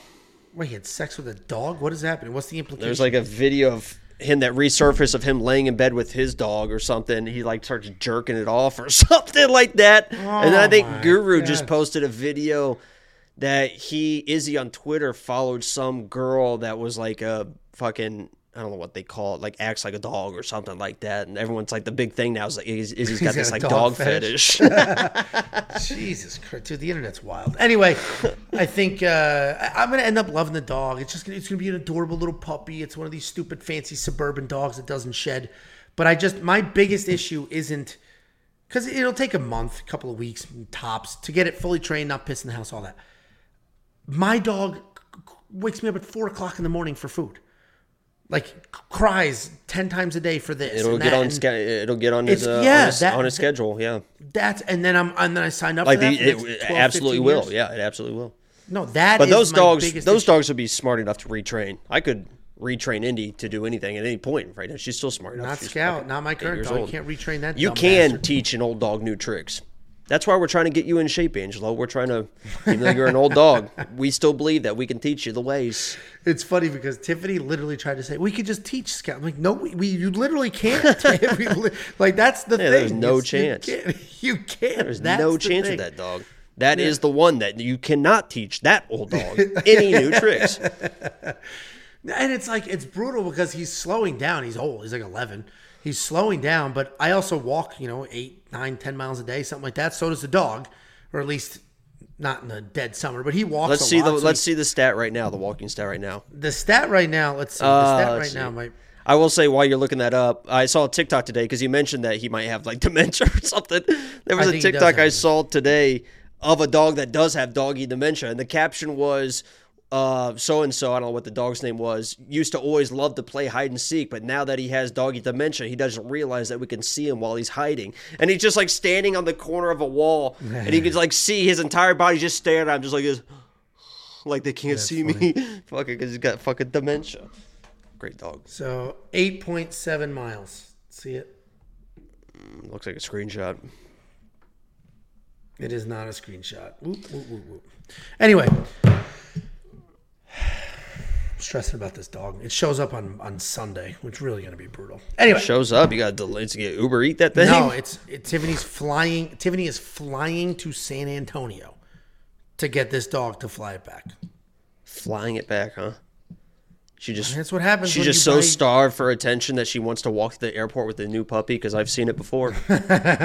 Well, the other oh alternative is to drive. is like Everyone at whole- the puppy. If you want, if you if you want easy dating advice, just get into that game. Get into the puppy transport game, which sounds like a, a bad. Honestly, it doesn't sound like a Yeah, good thing. yeah, but Get into the tra- the child trafficking thing. Just, Yeah, I was gonna say, what's that movie? whoa. The one that like went viral for it's all just about saving kids and it's that. Oh yeah, I don't yeah. know. But Sound if you if you have a Sound puppy, if you have a puppy in an airport, because nobody's got anything better to do, so everyone in the gate is like, "Oh my god, a fucking puppy!" I would just go buy puppies and go to the airport. You'll meet anybody you want to meet. They are cute, but I, I'm just, I just, I fully expect I'm not going to sleep anytime soon. That's it. My sleeping days are, they're over. They're over, and they and they weren't very Right good when, when they were the here. right when the kids got old enough to, uh, yeah, there you go, to Right, sleep, and now you now you lose your sleep again. that's life. Let's move on. Next up at UFC 293, we have Tyson Pedro taking on Anton Turkalj. Tyson Pedro nine and four overall, two and three in his last five. He is coming off the decision loss to Modestas Bukauskas, taking on Anton Turkalj, eight and two overall, three and two in his last five. He is riding a two-fight skid. Tyson Pedro is primarily a grappler. He did find some power in the last year or so. He doesn't have the best takedowns, but he has no problem charging forward to get one. If you're going to overcommit to his strikes, he will drop, he will shoot a nice shot, and he will run right through it. Once he hits the ground, he is looking to strike more than he's looking to submit. But if you scramble or you try to work your way out, he's going to snatch something up. He is coming off that loss to Modestas Bukauskas where he was getting touched up on the feet. He did gas very, very hard, but he showcased his chin and he did have a clean takedown or two before the end of that fight. Taking on Anton Turkalj. This guy's a fun, athletic guy. He can mix it up on his feet. He's got no problem taking risks. He's got really diverse striking where he's going to spin, he's going to kick, he's going to charge forward. He will mix all of it together really well. Not only is his striking fun, but he has aggressive takedowns and his offensive BJJ is solid as well. He had 11 takedowns in his contender series fight. He had five in the fight of the night loss to Vitor Petrino. His pressure is incredible. That's what separates him from most people. He fights at a 100% pace. It doesn't matter if it's striking or grappling. I like Anton in this spot. I, I, know Tyson Pedro's good. We literally just watched Anton get out grappled and lose his last fight, but we also watched Tyson gas real hard. And Anton's pace could absolutely exhaust Tyson Pedro and let him take over that fight. So I like Anton here, and I did throw a half a unit on him at minus hmm. 103. Hmm. A little bit of Valalutz there. What do you think, Jakey Bangalots? Doesn't it seem like Anton kind of laughs like that? Like he doesn't want to smile because he doesn't want to get wrinkles. So he goes, I mean, who knows how he laughs? You sent me that picture of his of his OnlyFans, and he looks like he's got a real weird laugh. I didn't send anything about his OnlyFans, Angelo. Did you find that on your own? You stumbled have across to- that, did you? So am I going to pull up the text and show everybody that you were creeping in his OnlyFans? You know, I think there's a lot that can happen with AI and Photoshop these days. Yeah, I bet. I bet. Um, yeah, I, I mean, I'm gonna stick with Tyson here, but obviously, I don't, feel, I, I don't feel great about it, right? Because you saw in that last fight, I think I picked him in, in his last fight too. I don't know, I don't think I had money on him because we realized that Modestas was a, a guy that's been around the block and he, he had, he's had his own struggles, but I think we knew that that could be a closer fight um, than what it ended up being or what it other people would have thought it would have been. But you know, two minutes left in that first round, it was like a uh oh moment for Tyson Pedro fans. I mean, you saw him start to immediately start fading. And hats off to him for hanging in there, right? But that's just on very short notice. He got tired as well, so that kind of saved him as well. But he did kind of hang tough in that in that moment. But he is very dangerous in the first round. Even in that first round, he did get the takedown. He was threatening the submission. Didn't have the control I'd like to see. But he has been a first round finisher. And Anton in his last fight versus Vitor should have been finished, finished in the first round. I mean, he was getting lit up, and for whatever reason, Vitor started wrestling. But even when he wasn't wrestling and he was landing the nice shots, and Vitor or Anton was on skates and he was backing up, he went to the ground. There was one shot to finish that fight. He lands this random up kick on Vitor that kind of like dazes him, and that's what saves him. So Anton, yeah, he did kind of hang tough in that fight versus Vitor. He was getting out wrestled. There were some weird things that happened, but he should have been finished in the first round. And Tyson is a guy that finishes people in the first round. He does land some nice strikes. Anton was pretty much put out in the first round of his last fight. I'm going to stick with Tyson. You know, I'm I'm I'm not betting money line. I'm not betting what I have for him is strictly first round because if he doesn't win the first round, I don't think he can win this fight. But I think he finds a way to get it done. Anton's not that great. Um, and Tyson, from the home fans, you know, I think he knows he let one get away from him, and that was in front of the home fans. He probably felt a little bit embarrassed. So I think he comes out aggressive and, and, and finds it. Yeah, I just think uh, I just think that uh, um, Anton's better than his his UFC record. Frankly, I think Anton, uh, you know, who he lose to, Almeida, who could be heavyweight champ this time next year. Jailton's going to get smoked by Curtis Blaydes, by the way.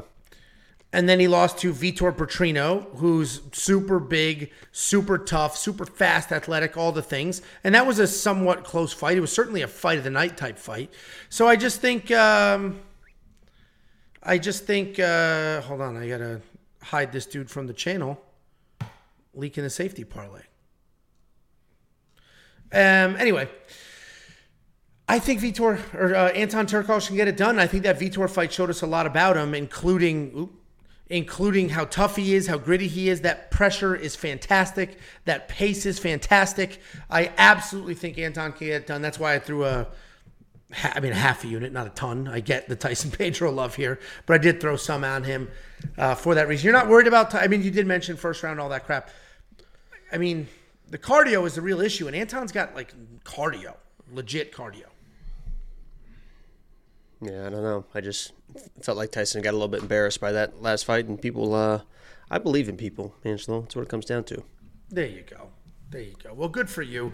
You gonna spend the eight thousand dollars on Tyson Pedro? I mean, if he wins, he's gonna be worth it first round. You're talking. Nope. and there's that confidence that people I, love. I didn't bet him. That's for sure. He could have been lock of the week if I felt real good about him. I would have put him as lock of the week. I'll tell you right now, he is not the lock of the week. well, there you go. well, that was a fucking weird ass laugh. Eighty two hundred dollars for the one Anton God gave me. Turkos. Take it up with him.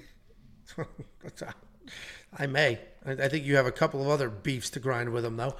Anton Turkalj, 11 takedowns in that contender series fight. If this fight looks like that one, which I don't necessarily think it will, he's going to score so many points. $8,200 might actually be worth it. I'll take a closer look and then go from there, guys. If you want to unlock the safety parlay, which is hitting at about a 70% clip, which is eight for the last 10 events, well, you can now at WeWantPicks.com just click become a member, and that ten dollars is going to unlock everything for this card, including the tools, the bets, the information, the insight, and all like of the things. Shine bright like a diamond. Next up at UFC 293, we've got the rematch, the biggest rematch of the year, and they put it on the best pay per view of the year. We got Justin Taffa taking on Austin Lane. Justin Taffa, 16 and 3 overall, or sorry, 6 and 3 overall, 2 2 and 1 in his last five. He is riding a two fight knockout streak before the eye poke no contest with Austin Lane. Austin Lane 12 and 3 overall, 4 0 and 1 in his last five. He's riding a six fight win streak. He was riding a six fight win streak into that eye poke. As I mentioned, there was an eye poke. These guys just fought a couple of months ago, less than 30 seconds into the fight. It was 29 seconds into the fight. Austin's finger goes straight into Justin's eye, real bad to the point where Justin's like, "Uh oh, like I'm gonna need surgery." This was this was more than a regular eye poke, and then that was it. That's all we saw. I will say, when I watched it live, I remember thinking, Austin's looking good. Justin seems to be having trouble with it. And I had those thoughts, and, jo- and Josh, our web guy, texted the same thing, like just this week. And I had those thoughts. And then this past week, when I went to go the notes and the pick for this, I remember thinking, oh, I might go against Justin Taffa here. Taffa, then- dude, I fucking hate that you say That's Taffa. how I say it. Well, That's that's how how I I should say it. If anyone says it like that, it should be me talking about Justin Taffa.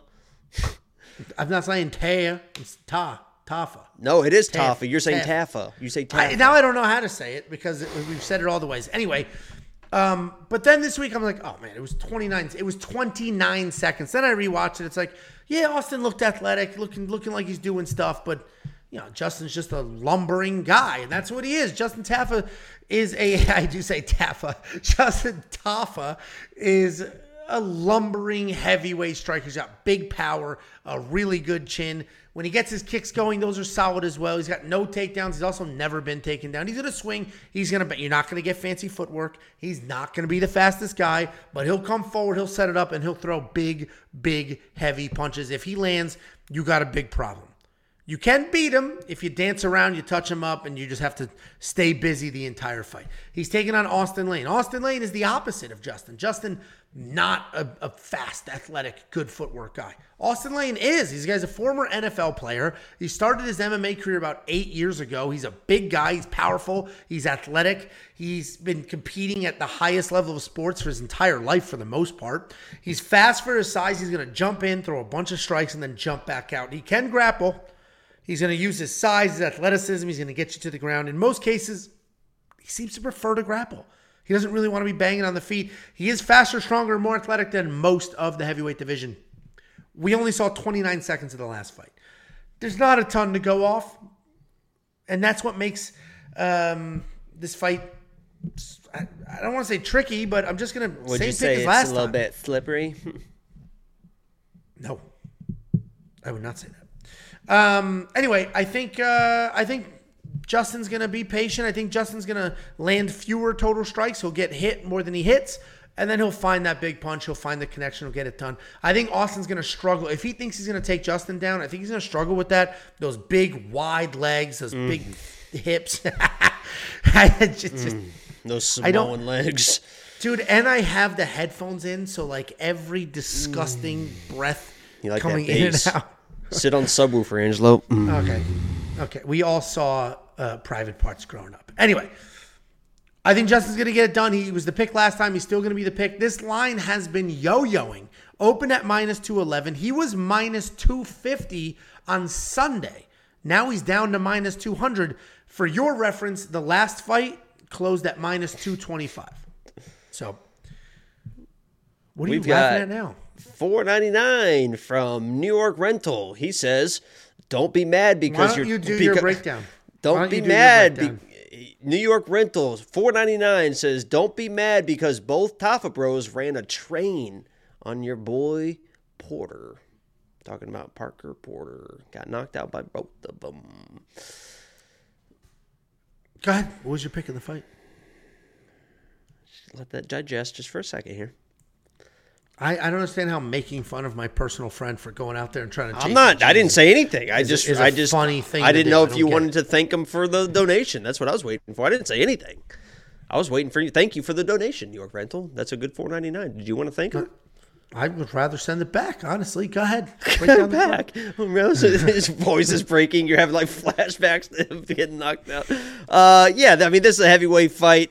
Heavyweight fights. Usually, people get knocked out. Justin Taffa knocks people out. I mean, when I watch Austin Lane, I we've broken down this fight before, so I don't want to you know, go too in depth, and it, it is what it is.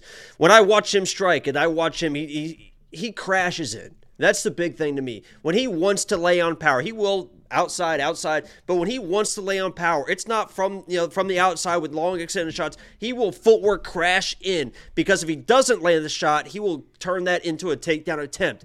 We saw with uh, others. Just with, say with, others. with PP, with Others. PP, we saw with, with PP that when you crash in, that's not a good situation. Tafa's going to have something ready for you. I think that's as simple as this is. Austin's eventually going to crash in, and, and Tafa's going to have the shot, man. So I'm going Tafa here, but it's heavyweights. It is what it is. I hope he wins. It'd be fun for in front of the home fans. I, I, for entertainment purposes, I agree. I actually do have a little heavyweight parlay, just a half a unit, just because you- heavyweights are risky. But I do have a heavyweight parlay. For me, that's we got a seven seven ninety nine from Giddy Up. Justin Taffa Fat Dough. Thank you for the eight dollar super chat, and you know the. uh he said Ants was breathing heavy. Oh, heavyweights. Uh, geez, stop, dude! Like people are literally gonna watch this for the first. It's a pay per view week, a lot of new eyes, and they're gonna be like, no. Angelo, please put your fat finger down. my fat finger." It's a quote from Heavyweights. It's it relates. Oh. Great movie. Okay, yeah, no, I, I get it now. You know what get I got today? You're gonna love this, and this is a nice break in the action. I'm not nice done. Let's finish. The, no, no, wait, no, we're right not here. done with this yet. We're not done with this yet. White Castle chicken wings? Chicken Oh, frozen. rings, rings, yeah, yeah. wings. I said rings. I said rings. I No, a- you I said wings, but I have a list. I saw those today, and I'm like, hell yeah! I'm gonna eat the whole bag here in about a half hour. I'm gonna get you pregnant. Anyway, nine thousand. That's what people say to uh, delicious foods. No, is that a me thing? Nobody's ever threatened to get a, a Shamrock Shake pregnant before. No. All right. Justin Taffa, nine thousand dollars in DraftKings. He probably, probably is going to be worth that money. I will, you know, these are heavyweights. Anything can happen. We watched Justin Taffa get smoked by Jared Vanderaa with just footwork. Austin Lane is way more athletic and faster than Jared Vanderaa. I don't think he has Jared's chin though. I think that is the difference. But if he can dance around the same way that Jared did, then then Austin Lane runs away with this fight. All Jared Vanderaa did to beat Justin Taffa was stay on the outside and just chip away, just dance around, chip away, and he won that fight no problem. Anyway, WeWantPicks.com. It's only ten dollars a month. You unlock everything you have ever needed to make money watching fights, to have fun watching fights, to have the tools, the insight, the information at your fingertips. You can even link your Discord to get instant alerts to your phone when we place bets, when we make picks. All the things. WeWantPicks.com. Click become a member. What are you laughing at? Dylan says Seymour Butts, which is from uh, which is from heavyweights. Yeah, what did they do a roll call or something? He's like, "Where, where's Seymour Butts?" And then the the big dude's like, "Nobody's seen more butts than you." That's so funny. Oh shit. Yeah, good times. Next up at UFC 293, we have the featured fight of the evening. We have Manel Kape taking on Felipe Dos Santos. Manel Kape, 18 and 6 overall. 3 and 2 in his last five. He is riding a three fight win streak. He's taking on Felipe Dos Santos, 7 and 0. 7 and 0 overall. He's 4 and 0 in his last five. And that was after a handful of canceled contender series fights. So this is his UFC debut. It's a tough debut because Manel Kape is a fast and explosive striker. He's got no issues chasing knockouts. He is a southpaw. He's got good pressure. He's going to bounce in and out of range really, really well. He's a decent wrestler as well when he needs to be, and he closes distance when he wants to. He's very fun to watch, but at times he's having a little too much fun playing some games out there, making maybe not the best decisions, but he is coming off that win over David Dvorak, where even though he was taken down twice, he landed more strikes and had a knockdown. Taking on Felipe Dos Santos. Just all I need to see is the haircut and the country, and I know exactly how this guy fights. He's a Chute Boxe fighter. He looks the part with the hair, and he fights the part. He fights exactly like a Chute Boxe fighter. He's aggressive. He's dangerous. He's good everywhere. He's going to come forward. But like most Chute Boxe fighters, he's also very hittable. He likes the pressure. He's going to throw everything, but he can be hit. And that leaves him open for counters. It leaves him open for takedowns. He is capable on the ground. He does have takedowns, but they're not great. And, uh, you know, he, he does slow down as fights go on. He's going to take chances. They don't always work out for him. Felipe is obviously a dangerous guy. He has a very clear path to victory. Just stay in Manel's face, get super dangerous, get a couple of takedowns and work from there. But Kape should be able to control the range, the pace, and be the far more technical striker. Felipe's forward pressure is probably going to work against him. He's going to get lit up. So I like Manel Kape here. I love him.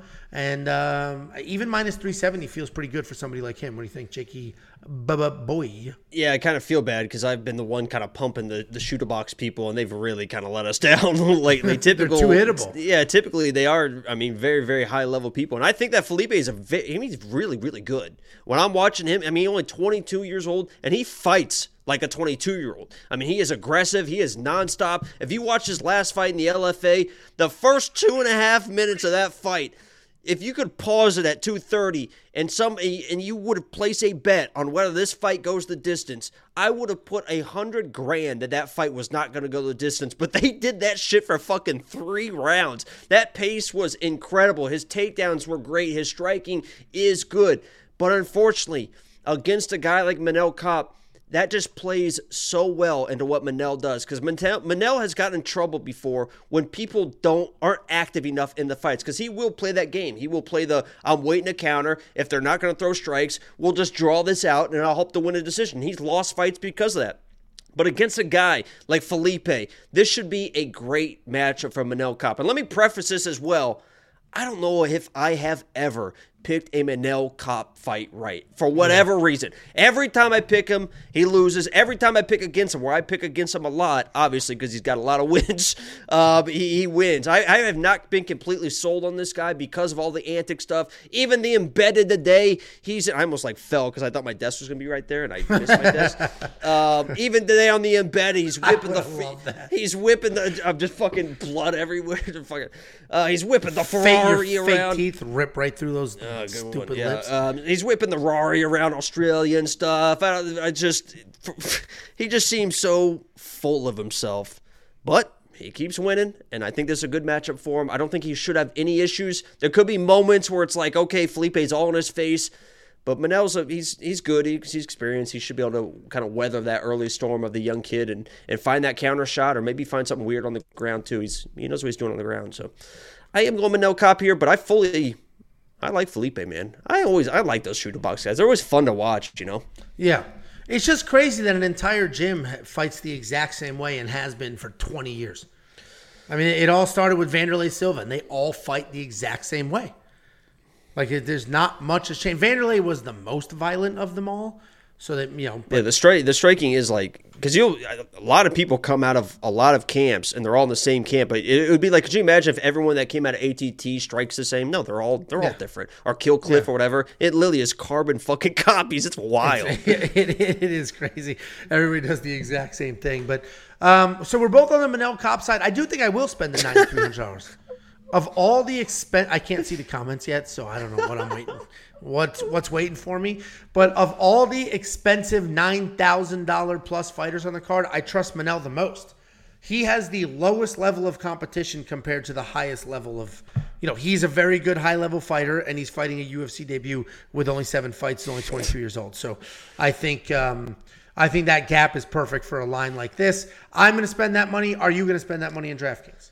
Someone said no, don't just let me just someone this, said, and then we can look at Someone said Angelo's shaped like Humpty Dumpty, and then someone said it's Egolo. oh, it's so funny. Uh, and, and DraftKings, what's your? um, I might take Manel. I'm I'm undecided, man, because it feels like he should be able to finish this kid. I know he's tough, but Manel is a pretty powerful dude, man. When he lands, so he might be able to find a finish, and that could be worth it. Where is this Humpty Dumpty comment? uh, we got some donations too. You know, yeah, no, I'm gonna get to them. Hold on.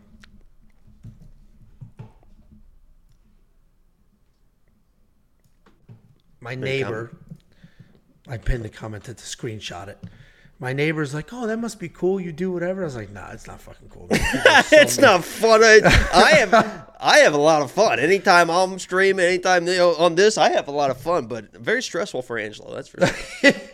Let me take another screenshot of my misery. Okay. Oh, nice little misery face. That's, a, that's, my, be, that's an Oscar winner right there. Somebody go back and look at his fucking misery face on that one. Because I'm, I'm, trying to look at the side of my eye and, and Blue steel. Get that IMDb page ready. I'm ready. Well, I mean, I've been in several, several Hollywood productions. Not you. I was in the movie Sleepers. I was in uh, the Connor documentary. We are together are in an upcoming movie. We are. Actually, comes out. Soon. I think it's uh October. I think so as well. I was guys, I've we been, want I've been telling everyone about it. Guys, WeWantPicks.com. It's only $10 a month. Click become a member at the top. You'll unlock everything you've ever needed to have some fun, make some money watching these fights. It's also not just me and Jacob. You're going to get three other analysts. You're going to get the pick doctor, an AI picking fights. You're going to get the um, Artem New MMA Zealand. guy. Yeah, You're you're, gonna going to get get. I don't know why I said the. You're going to get Artem. Artem's breaking down. You're gonna get the mullet, baby. UFC. And you're going to get Running Mouth. They're the newest addition to this crew. There's three of them in Running Mouth. So, human being wise, you have me, Jacob, Pick. There's three of them. They have a producer. They're, they're far fancier than we are. They have a producer. Holy shit! Oh my It- god! it is quite Someone the- said, yeah, "Are both y'all married?" Yeah. What's so funny? Uh, I don't know the last time you even talked to a girl in real life, but yeah, you're married. Um, I got some Tell us, uh, what- what was some videos time I could show you from uh, from last night, Angela. I I'd love to you. see them. I'd love to see them. I No, the you. only thing you sent me that could be, uh, I have a receipt right now I would love. We'd love to see it. that is um, very We'd love telling. to see it. Very We'd love telling. To see Well, Go ahead, and share the receipt. Very telling. Share the receipt. What's his name? Uh, no, this would this would not this would eliminate all doubt. if I uh, 2023. There's always doubt, but I hear you. no, well, Are you going to yeah, share the receipt, or are you just going to pretend you got laid once? What's happening here? Uh, not everyone in this world likes to fucking pictures? tell. Or it didn't happen. Anyway, we got five dollar super chat from Siggy, Siggy or Kiggy. Let's say Siggy. Any way you guys could do a one and a half minute BJJ match for the Fight Day vlog? Siggy, it is your lucky day. Angelo couldn't last a minute. It's your lucky day. Jacob and I are fist fighting on what is it, February 9th? Was that the date we established? Oh, there's receipts, and the the OGs here will know what you agreed to. Like a Then fight. we have a, another two dollar super chat saying saying it what that says. dick is way bigger. Why am I reading Couldn't that? even read that. I, I'm not trying. I'm not. No, I'm not trying to let that come out of my mouth. I, I you don't know those $2 super Brazilians, man. From what I've seen, Yeah, so show the receipt. from, yeah, from what I've receipt. Those Show Brazilians got it going on, man. Tell you what, they could compete with anyone. All right. And now I'm seeing a whole bunch of egg emojis. I'm so glad how that happened. I'm so glad. Angelo by rear naked egg. Next up at UFC 293, we have another heavyweight fight. We have two heavyweights on the main card of a pay per view with a one and a half round line where the under is juiced, which means this pay per view is going to end in like an hour and 35 minutes. I'm not happy about it, honestly, but Less cuddling These- time for us. these fights should be fun. Tai Tuivasa taking on Alexander Volkov. Tai Tuivasa 15 and 5 overall, 3 and 2 in his last 5, riding a two-fight skid, taking on Alexander Volkov, 36 and 10 overall, 3 and 2 in his last 5. He's riding a two-fight stoppage streak. Alexander Volkov fighting his finding his power later in his career. Tai Tuivasa, we all love this guy. Uh, he has to be on an Australia card. He's got to be on a main card. This guy is nothing but entertainment, and he is exactly how you want a heavyweight to fight. He's a heavy-handed striker. He has good volume. He's got good kicks. He's always been fast and powerful for his size, and now he's also sharp, and he's he's knowing when to stay composed and when to really commit to what he's got going on. Tuivasa's got fantastic leg kicks, a piercing jab, and a big overhand. His takedown defense is just okay, right? He fights similar to Justin Taffa, just more athletic. But what is what are you laughing at? The comments? Shut up. Yeah, but uh, you, I giggled, then I saw you look at me, and then you're like, "What the fuck is he laughing at?" Someone said, "Angel just yap yap yap yap." Anyway, I'm just I'm just boxing everybody. Fuck, 'em. they're getting blocked. Tai Tuivasa hits hard, has good footwork, has leg kicks, knows when to pour on a pace, knows when to bring it back. I wish he had better takedown defense, though it is only at 52%. He has been taken down by most people who have tried.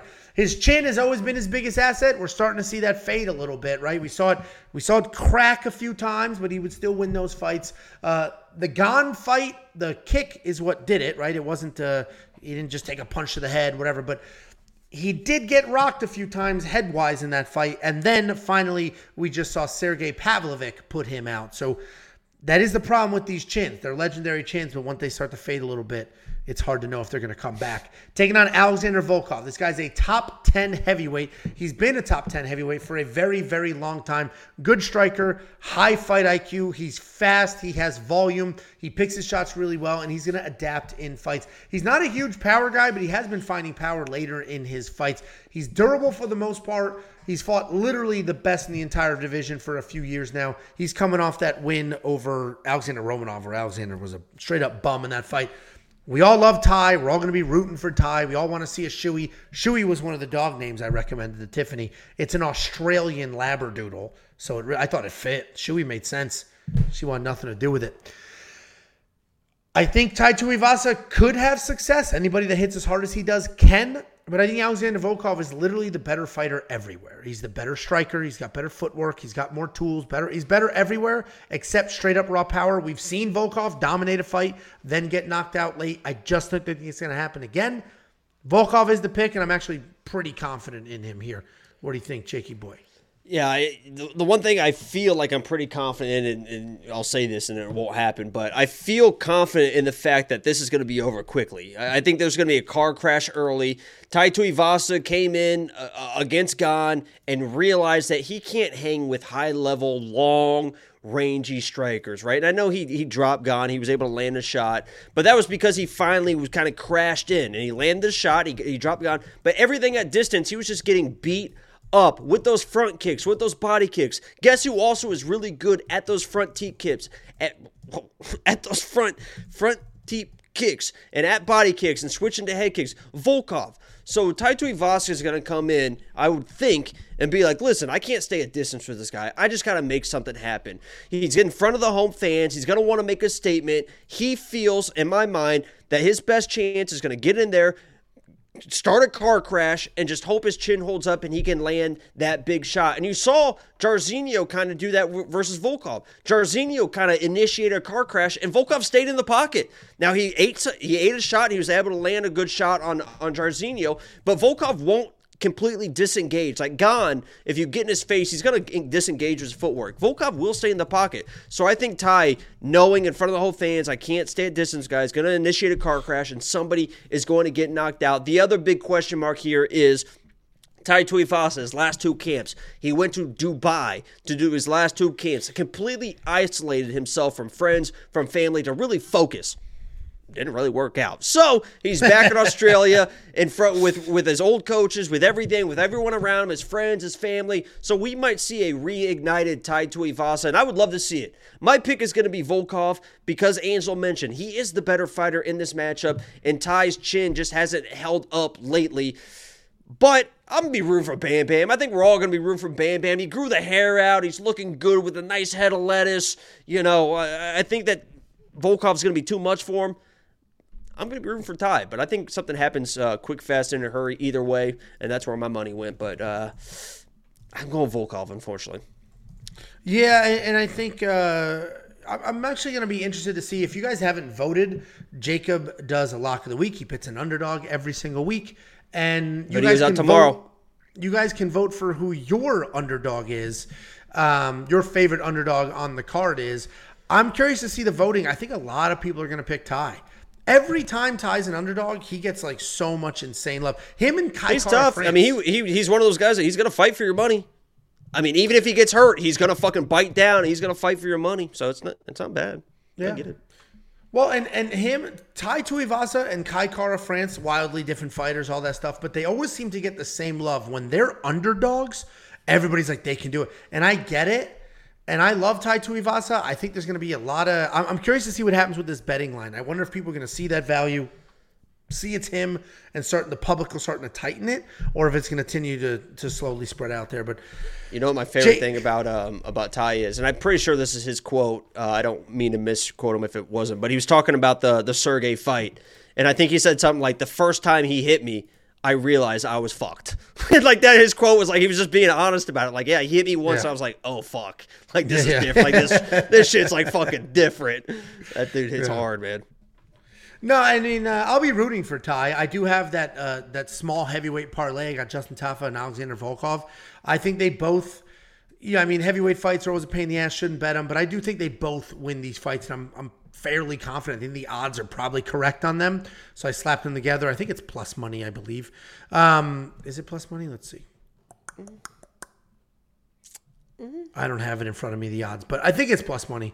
Um, but certainly Tai Tuivasa can put him out, and frankly, for the entertainment value, the pay per view, all of that, that could be worth it. Just losing that fifty bucks, a unit for me is hundred, so I'd lose fifty bucks. But like watching Australia go bananas for Tai Tuivasa could be fantastic. I'm looking forward to see what he uh, what song he comes out to. He's always got great great fucking songs. Oh, he's got songs. phenomenal energy too. I wish they would have given him a win, right? I wish they would have been like, here's a guy you can beat. Just beat him up, get your swagger back, be that guy again. Because Tai But he's still, I think he Tuivasa's a still wants to be a, a top guy, and if you want to, I don't know if there's anyone left for him to in that division for him to really. Don'Tale Mayes. Give him Don'Tale Mayes. That's a pretty far step down. It- It's a it's maybe, but not really. Like he just got beat twice, stopped twice. Like give him a you know, Don'Tale is a hard hitting heavyweight that could kind of make something happen. We'll see. We'll see. Uh, we'll see what goes on there. Um. They should just get, they should give him Jailton. He'll just fucking smoke Jailton. Curtis Blaydes gonna smoke Jailton Yeah. way, so don't worry about that. Tai's ranked sixth. He's not gonna fight any of those top guys. Volkov's right behind him, and then you got Spivac, who's who just fought Almeida's book. Derrick Lewis, he already fought. Tybura, Tybura's not a bad. but then uh, that's pretty far down for him to fight. That's eleven. But what's he supposed to do? He fought everybody in front of him already. This is a step down too. Yeah, but this is a good Anyway. fight. I mean, this this fight makes sense for the division. Six and seven, or seven and eight, or yeah, six and seven going at it. No, no, it does. I, I get for the division. I, don't I know what you're. I, know what you're saying. For yeah. the, in front of the home fans, give them a more favorable matchup. That's usually what they do for the people. But Anyway, seventy four hundred dollars in DraftKings. If you're on that Tai Tuivasa side, I mean, boy, is he going to be worth it because he'll probably win by stoppage, and that's really the only way he's going to win. Uh, but I am on the Volkov side. Eighty eight hundred dollars is quite expensive, but Volkov has found his power lately. Volkov has been putting out bigger dudes, strikers, heavy guys. Uh, Romanov, I'm not to, you know, whatever, but you know, Volkov just knocked out Rozenstruik before that. That's a big heavyweight striker, and all of a sudden Alexander Volkov's the power guy. So we could see that here, especially with the cracks in Tai's chin. I may spend that eighty-eight hundred dollars on Volkov. I'll have to dig a little deeper, see how he scored in the past and some other fights, but uh, I'm definitely on the Volkov side here. If you want to see a detailed breakdown of all of these fights, you can get that at premium membership, all the raw notes. If you want to see specific breakdowns for who you should put in your DraftKings fantasy lineups, that's in premium membership available to you. If you want to see tools and data and analytics to make your own picks, that's there. If you want to see our bets so you can just see what you like, grab a few, that's there as well. Everything that I have mentioned and everything that I have not is available right now at wewantpicks.com. Just click become a member. It's only $10 a month and you will unlock all of it. $5 super chat from uh, New York Rental. Give him Parker Porter. That's kind of a that would be a very favorable matchup. Disagree. Let's move on. Next up at UFC 293, we have the main event of the evening. We have Israel Adesanya taking on Sean Strickland. And if you remember, this fight came about because Izzy was trying to bully Dricus into this fight. And Dricus is like, I just fought. I've got a couple of random small injuries. This is a title fight. I don't want to do a quick turnaround because this is too important of a fight to do that. So Dricus is not taking this fight. And then we got Sean Strickland stepping in to fight Israel Adesanya. This is not a short notice fight. Sean had a full camp. Um, but it, it feels it feels like a short notice fight, right? It doesn't feel like Sean Strickland is the number one contender or the number two contender. But once you start looking at these middleweight rankings, see who Izzy's beaten, see who Izzy has just recently fought, who see who has recently fought, Sean Strickland is actually the only guy other than Dricus that makes any sense. We just watched Roman Dolidze, who might have been the guy he just lost, to Marvin Vettori, who Izzy beat twice. Robert Whitaker just lost. Like there's, it's kind of a weird division. So we got Sean Strickland, twenty-seven and five overall, three and two in his last. What about um, riding- you know, I, I, you know, pardon my interruption here. Uh, Oh, Ryan Hall, say some dumb shit. And that's exactly where Darren- you were going. no, was, Sean uh, Strickland riding a two, a two fight win streak into this title shot. Israel Adesanya, 24 and 2 overall, 4 and 1 in his last five, coming off that title win over Alex Pereira. We don't need to spend a ton of time telling you who Israel Adesanya is. He's accomplished everything he could accomplish at middleweight. He did lose his belt to Alex Pereira. He was winning most of that fight, got stopped in the fifth round. They did an immediate rematch, a rubber match. He came back. He lost the first round, got the knockout in the second round. You know, it, that whole thing skeeves me a little bit. The whole I was playing they- possum. the, yeah, the, I, I, his the narrative after the fact, and I listen. Do you I know he not- said that immediately to his coach in the octagon? I don't know if you know that part. said what? I was playing possum. Literally, right after a knockout, when the coaches are over the cage, he said, "I was playing possum. I was playing possum." Do you believe it? And I'm not a, like a technical. It looked like I mean, it looked like his legs were fucked. I, I it was like, and that was like a last ditch effort of like, here we go, like it's I'm, I'm going down swinging, and he fucking landed it. And good for him. Yeah, and good, Right. he, he beat the boogeyman. Alex Pereira has beaten Israel Adesanya up until that point three times in combat sports. Beat him three times, two by stoppage. And Izzy showed up, got the win, and then Izzy also said, "I'm done. I'm done. I we're, we're never. We don't need to do this again." The guy's one in three. You know, we're, done. We don't need. No, I'm done. But anyway, the reality is, you know, I'm, I'm making fun of that whole situation with Alex Pereira, but Israel Adesanya is a high-level striker who has perfect little tiny movements to avoid your strike and send something back. He does have power. He is incredibly technical. He is very well timed. And the only time he's looked like a human being was when he was just big boyed by Jan Blachowicz when he went up in weight, and then when Alex Pereira also big boyed him basically with power.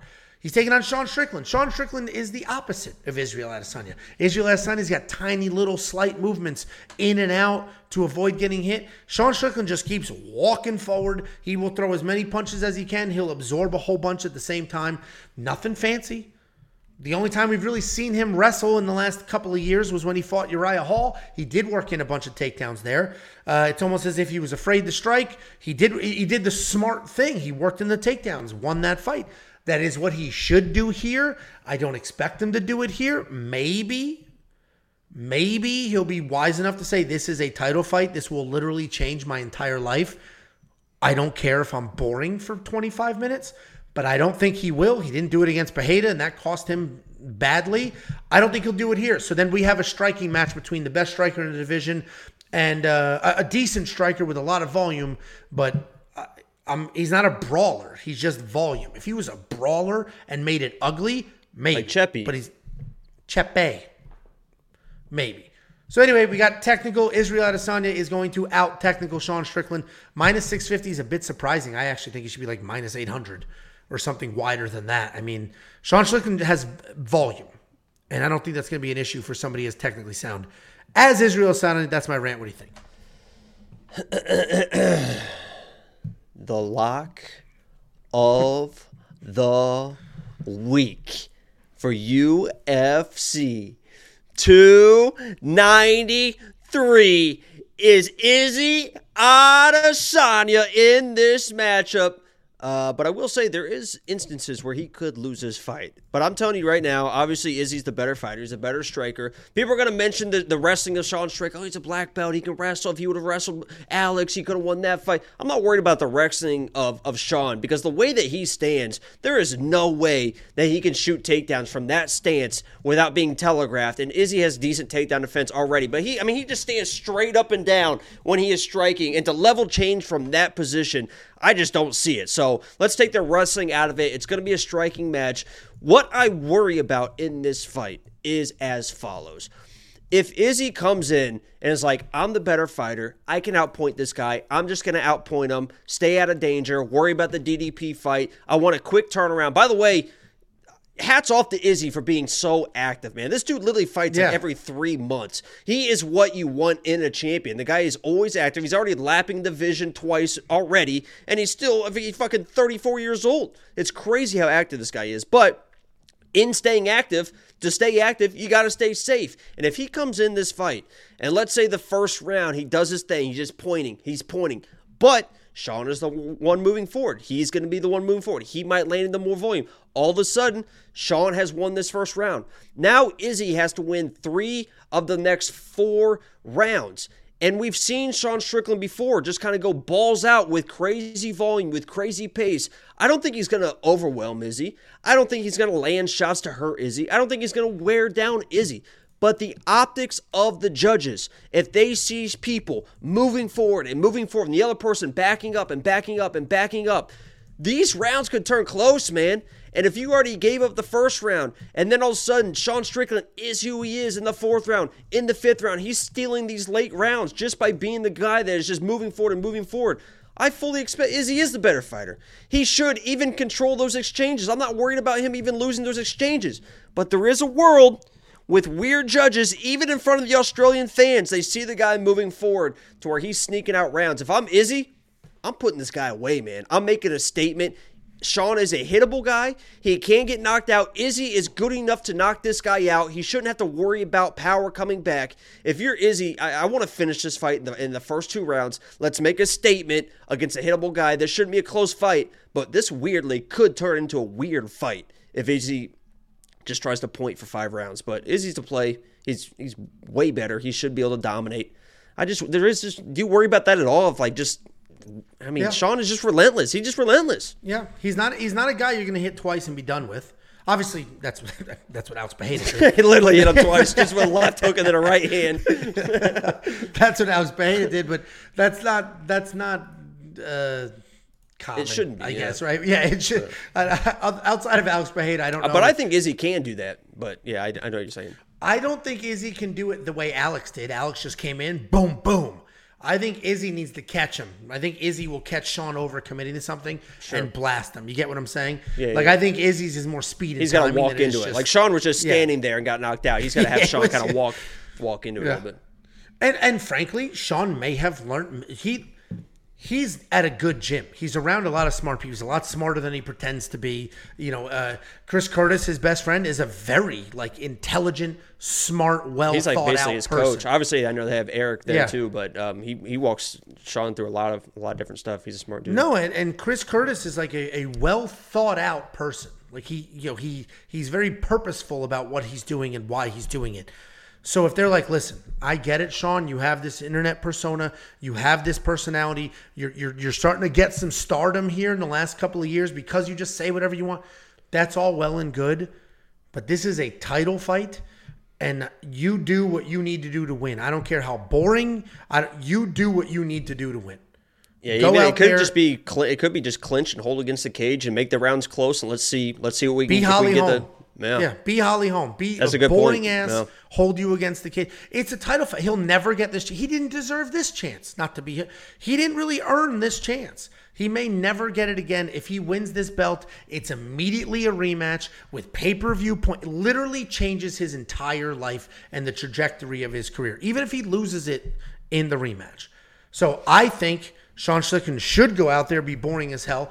I just don't think he will. So that's why I'm, I think Izzy is absolutely as close to a lock as you're going to get. Sean Strickland has shown us he's not going to do those, make those. decisions. He's not going to sacrifice who he wants to be, you know, for something that makes sense. Right. And and one thing I will notice that I do like about their camp is their camp is talking about Izzy much like Sean was about Aljo. There wasn't a lot of trying to disparage Aljo from the Sean camp. They understood the challenge that was ahead. Right, they they weren't taking Yeah. anything lightly. They understood, hey, this is gonna be this is gonna be fucking tough, and we might not come out on top. And you're seeing the same thing come out from not so much from Sean, obviously, but but at least from his from his camp, from Eric. They're like, listen, this is the best middleweight ever, maybe ever, and definitely the best striker. We do have a challenge ahead of us, but we're going to try and put together a game plan, and we're going to go out there and we'll see what happens. You know, so I do Yeah. kind of like that. Where there's not too much bravado, like, oh, I'm just going to smoke this. Obviously, Sean Yeah. said stuff like that, but I think at their core, they understand the task at hand, which is good. Yeah, I, I I agree. I mean, he's he's surrounded by smart people, and obviously he's not. You know, he's doing what he needs to do for some for some fame and some laughs and some likes. So uh, I'm on the Izzy side. I, I just at the end of the day, there's just too wide of a talent gap, and we're also talking like. You know, it's just so easy to take Izzy down. No, if, if Sean Strickland wants to wrestle, he'll get it. It's not that easy. Like you know, it's not. He's gonna it's have to, not like- just He's gonna have to muscle him. I I don't think he's gonna do it with technique. He's gonna just No. out, have to out physical him. Because that's what No, I mean. it- all those. If you listen to all the city kickboxing people, they're they're like, listen, that's all anyone ever is going to try to do to us. We're, we're some of the down, best yeah. strikers in the UFC, so that's all they work on. They're not they're not stupid, you know. Yeah. No, I know. And that's, I didn't want to imply, oh, if Sean, I just meant like best effort. His best effort is not to go out here and slug it out. His best effort, his best chance is to try to be the grappler. I don't think it's going to matter. We're both on the Izzy side, but I will say $9,700 for Israel Adesanya and DraftKings Fantasy is a no go for me. That guy scores no points whatsoever. I don't think he's going to finish Sean Strickland. Uh, there's going to be no grappling, no takedowns, no control time. So we're just relying on significant strikes and maybe a finish. He might only score 90 points. Even with a finish, he might only score 90 points. And I'm not spending $9,700 on a fighter to score 90 points. So I just don't see that being worth it for DraftKings. I, I hope he. I think he. I think he makes a statement. I don't know. Maybe I'm just getting caught so. up, you know, because I. And somebody made a good point about Discord. It's like don't. It's a, that's recency bias because every how many times have we said, oh, Izzy's gonna, and Izzy's even said it like, oh, I'm gonna do this or I'm gonna do that or what, and then he just turns into like Marvin Vettori is very similar to Sean Strickland, not a super Yeah, dangerous guy, off, just just just a yeah, just a just a tough dude that's gonna move forward. Izzy should have finished that guy, didn't finish him. Sean Strickland might be the same way, but I I, I just have this feeling that he's gonna kind of tee off so. on Sean Oh, and make dude, a statement. Because DDP, a- everyone knows DDP's watching and waiting, and he wants to. Yeah. As a fan, the best thing that could happen here is Israel Adesanya smokes Sean Strickland, and then him versus Dricus gets the full. I'm glad Dricus turned it down, not because Right, he's yeah. hurt and all this. We needed more time. Why would you rush that fight? That is the only Yeah, Izzy was literally too active for that Yeah. fight. He was like, he's now he's like too active. Yeah, because even this Yeah. fight hasn't really been, and they have real beef, Sean and uh, Yeah. Izzy, and it's kind of been just kind of and they've had for a, and they've had for a while. Yeah, Right, they've had yeah. that beef for a while. So, uh, best case scenario for us as fans is Izzy smoke Sean Strickland, and then we get a good six seven month build up to Dricus Duplessis versus Israel Adesanya, and do it somewhere massive. Don't do it in Vegas. Do it like Cowboy Stadium or like you know just a giant. Well, against huge Dricus? venue, international. Izzy venue. wants to do it in South Africa. Yeah, He said he wants to do it in South. Africa. He said, "I'll I'll beat him in front of his home country. I don't give a fuck." yeah, yeah. No, Izzy so is all badass. When it comes to when it comes to that type of stuff, I know Izzy gets a lot of shit for for being effeminate and all this anime stuff, and he jerks off his dog and this and that. But he's not a bitch, you know. Not to not to, no pun intended. He's not a bitch. I mean, even even if this turns into a brawl, it's not like Sean's going to overwhelm. Izzy will bite down, and he's not going to go out like a you know like a like a bitch. Like you saw that in Gastelum fight. I mean, he will go to war if it's time to go to war. So Yep. No, and then I think, oh yeah, the Gastelum fight's a great example. So uh, it'll be interesting. We'll, we'll see what happens with this card. I will say there's a lot of people in the comment section in the live chat right now talking. You're underestimating Sean Strickland. Sean Strickland's going to win this fight. I, I'm going to get a bet openly fight. I'm going to throw the bet openly link in the Discord. So I'm going to bet on Israel Adesanya at these odds actually better worse better than these odds you can take the other side. What bet openly does is it allows you to bet other people. Meaning i'll throw $650 on izzy to get 100 back if he wins. If you throw money on sean strickland on the other side of my bet you can take it $10 at a time $100 whatever you want to do. You will take my actual money. My actual money you'll be taking. Not casino money, not my actual real money, because all the people insisting Sean's going to win, there's always one underdog every week that everybody pretends that they're behind, and and then this way something happens. Oh, I said I'm a genius. I said that man is Sean Strickland this week. It's not going to happen. Everybody just wants their opportunity to be the genius. I'm not going to give you that opportunity. I'm going to call you out. I'm going to give you the link. Join the Discord. Discord's free. Grab the link in there guys let me give you 50 bucks we push premium a lot but let me remind you anybody premium member or otherwise we do 280000 unique views a month on this channel any one of you all of those eyes can go to wewantpicks.com slash bets whether you love us hate us all the things use our link on that page to sign up with a sportsbook partner and we will send you $50 as a thank you. It's affiliate marketing. They're going to pay me, and I'm going to break off a piece of that. I'm going to give it right back to you because the reality is, if I'm making money, you should make some money. And if you're going to make some money, then I'm going to make some money. So it's all going to work out really, really well for everybody. We want picks.com slash bets. Use the link, sign up, make a deposit. I will send you $50. Guys, Use that. Pedro's a favorite now. What? Tyson Oh, he? a favorite now. Minus one It fifteen. keeps it keeps yo-yoing. Yeah, it keeps yo-yoing. Do you know how to yo-yo? Did you yo-yo as a kid? I did, but not like I did like the oh, I did the professional stuff, like the walk the dog and the look like fucking you all this stuff, and I was like uh, you. I, you could throw it at people. Psych. I'm a nerd. You can become a premium member at WeWantPicks.com. Just click become a member at the top. It's only $10 a month. You are going to get everything you can imagine, including courses. Go to more on the menu, click courses. The very first course we have is a DraftKings beginner's guide. It- the biggest the, the biggest theme we get every week asking questions or like the most consistent question we get week in and week out are what is DraftKings fantasy? How do I play that? How do I do that? Well, this guide is going to walk you through that. It's a full course with different individual lessons. You're going to get the line movement tracker. You're going to get detailed data, metrics, and analytics. You're going to get more than just me and handsome Jake. You're going to get Running Mouth MMA, they're the newest edition. You're going to get Artem. You're going to get the Pick Doctor. Everybody has their own unique style. Artem's breaking down non UFC stuff. Pick Doctor is an AI engine picking fights. These guys are a ton of fun. There's three of them. They all have their own betting style and their own different insight. Do all the things. Use the promo code for who sent you. We want picks.com $10 a month. Jakey boy, you got any last words for the people? Mexican blood fly parlay. Chepe blood diamond. Gabriel Miranda. I've sprinkled it. That's all I'll say. I actually didn't sprinkle it. I put almost two hundred dollars on that to win four grand. so I got there. Let me show. so let me show the, the slip real quick, just so everyone, because uh, I have been pumping. And that's not so. a premium bet, right? I'm not tracking that bullshit. That is it not a premium. When it bet. That inevitably is, breaks, This I'm is not not a premium suggestion. This is just let's have some fun. I'll be at Angelo's. If that's gonna focus there, one eighty five to win just under four grand. Gabriel, Chepe, and Blood. And those you can get better odds now because those odds have gotten a little bit wider. Chepe's plus one eighty now. I had him plus one fifty eight.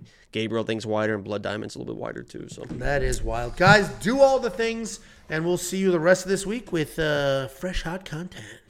That was such a dumb, such a dumb way to end this. So dumb.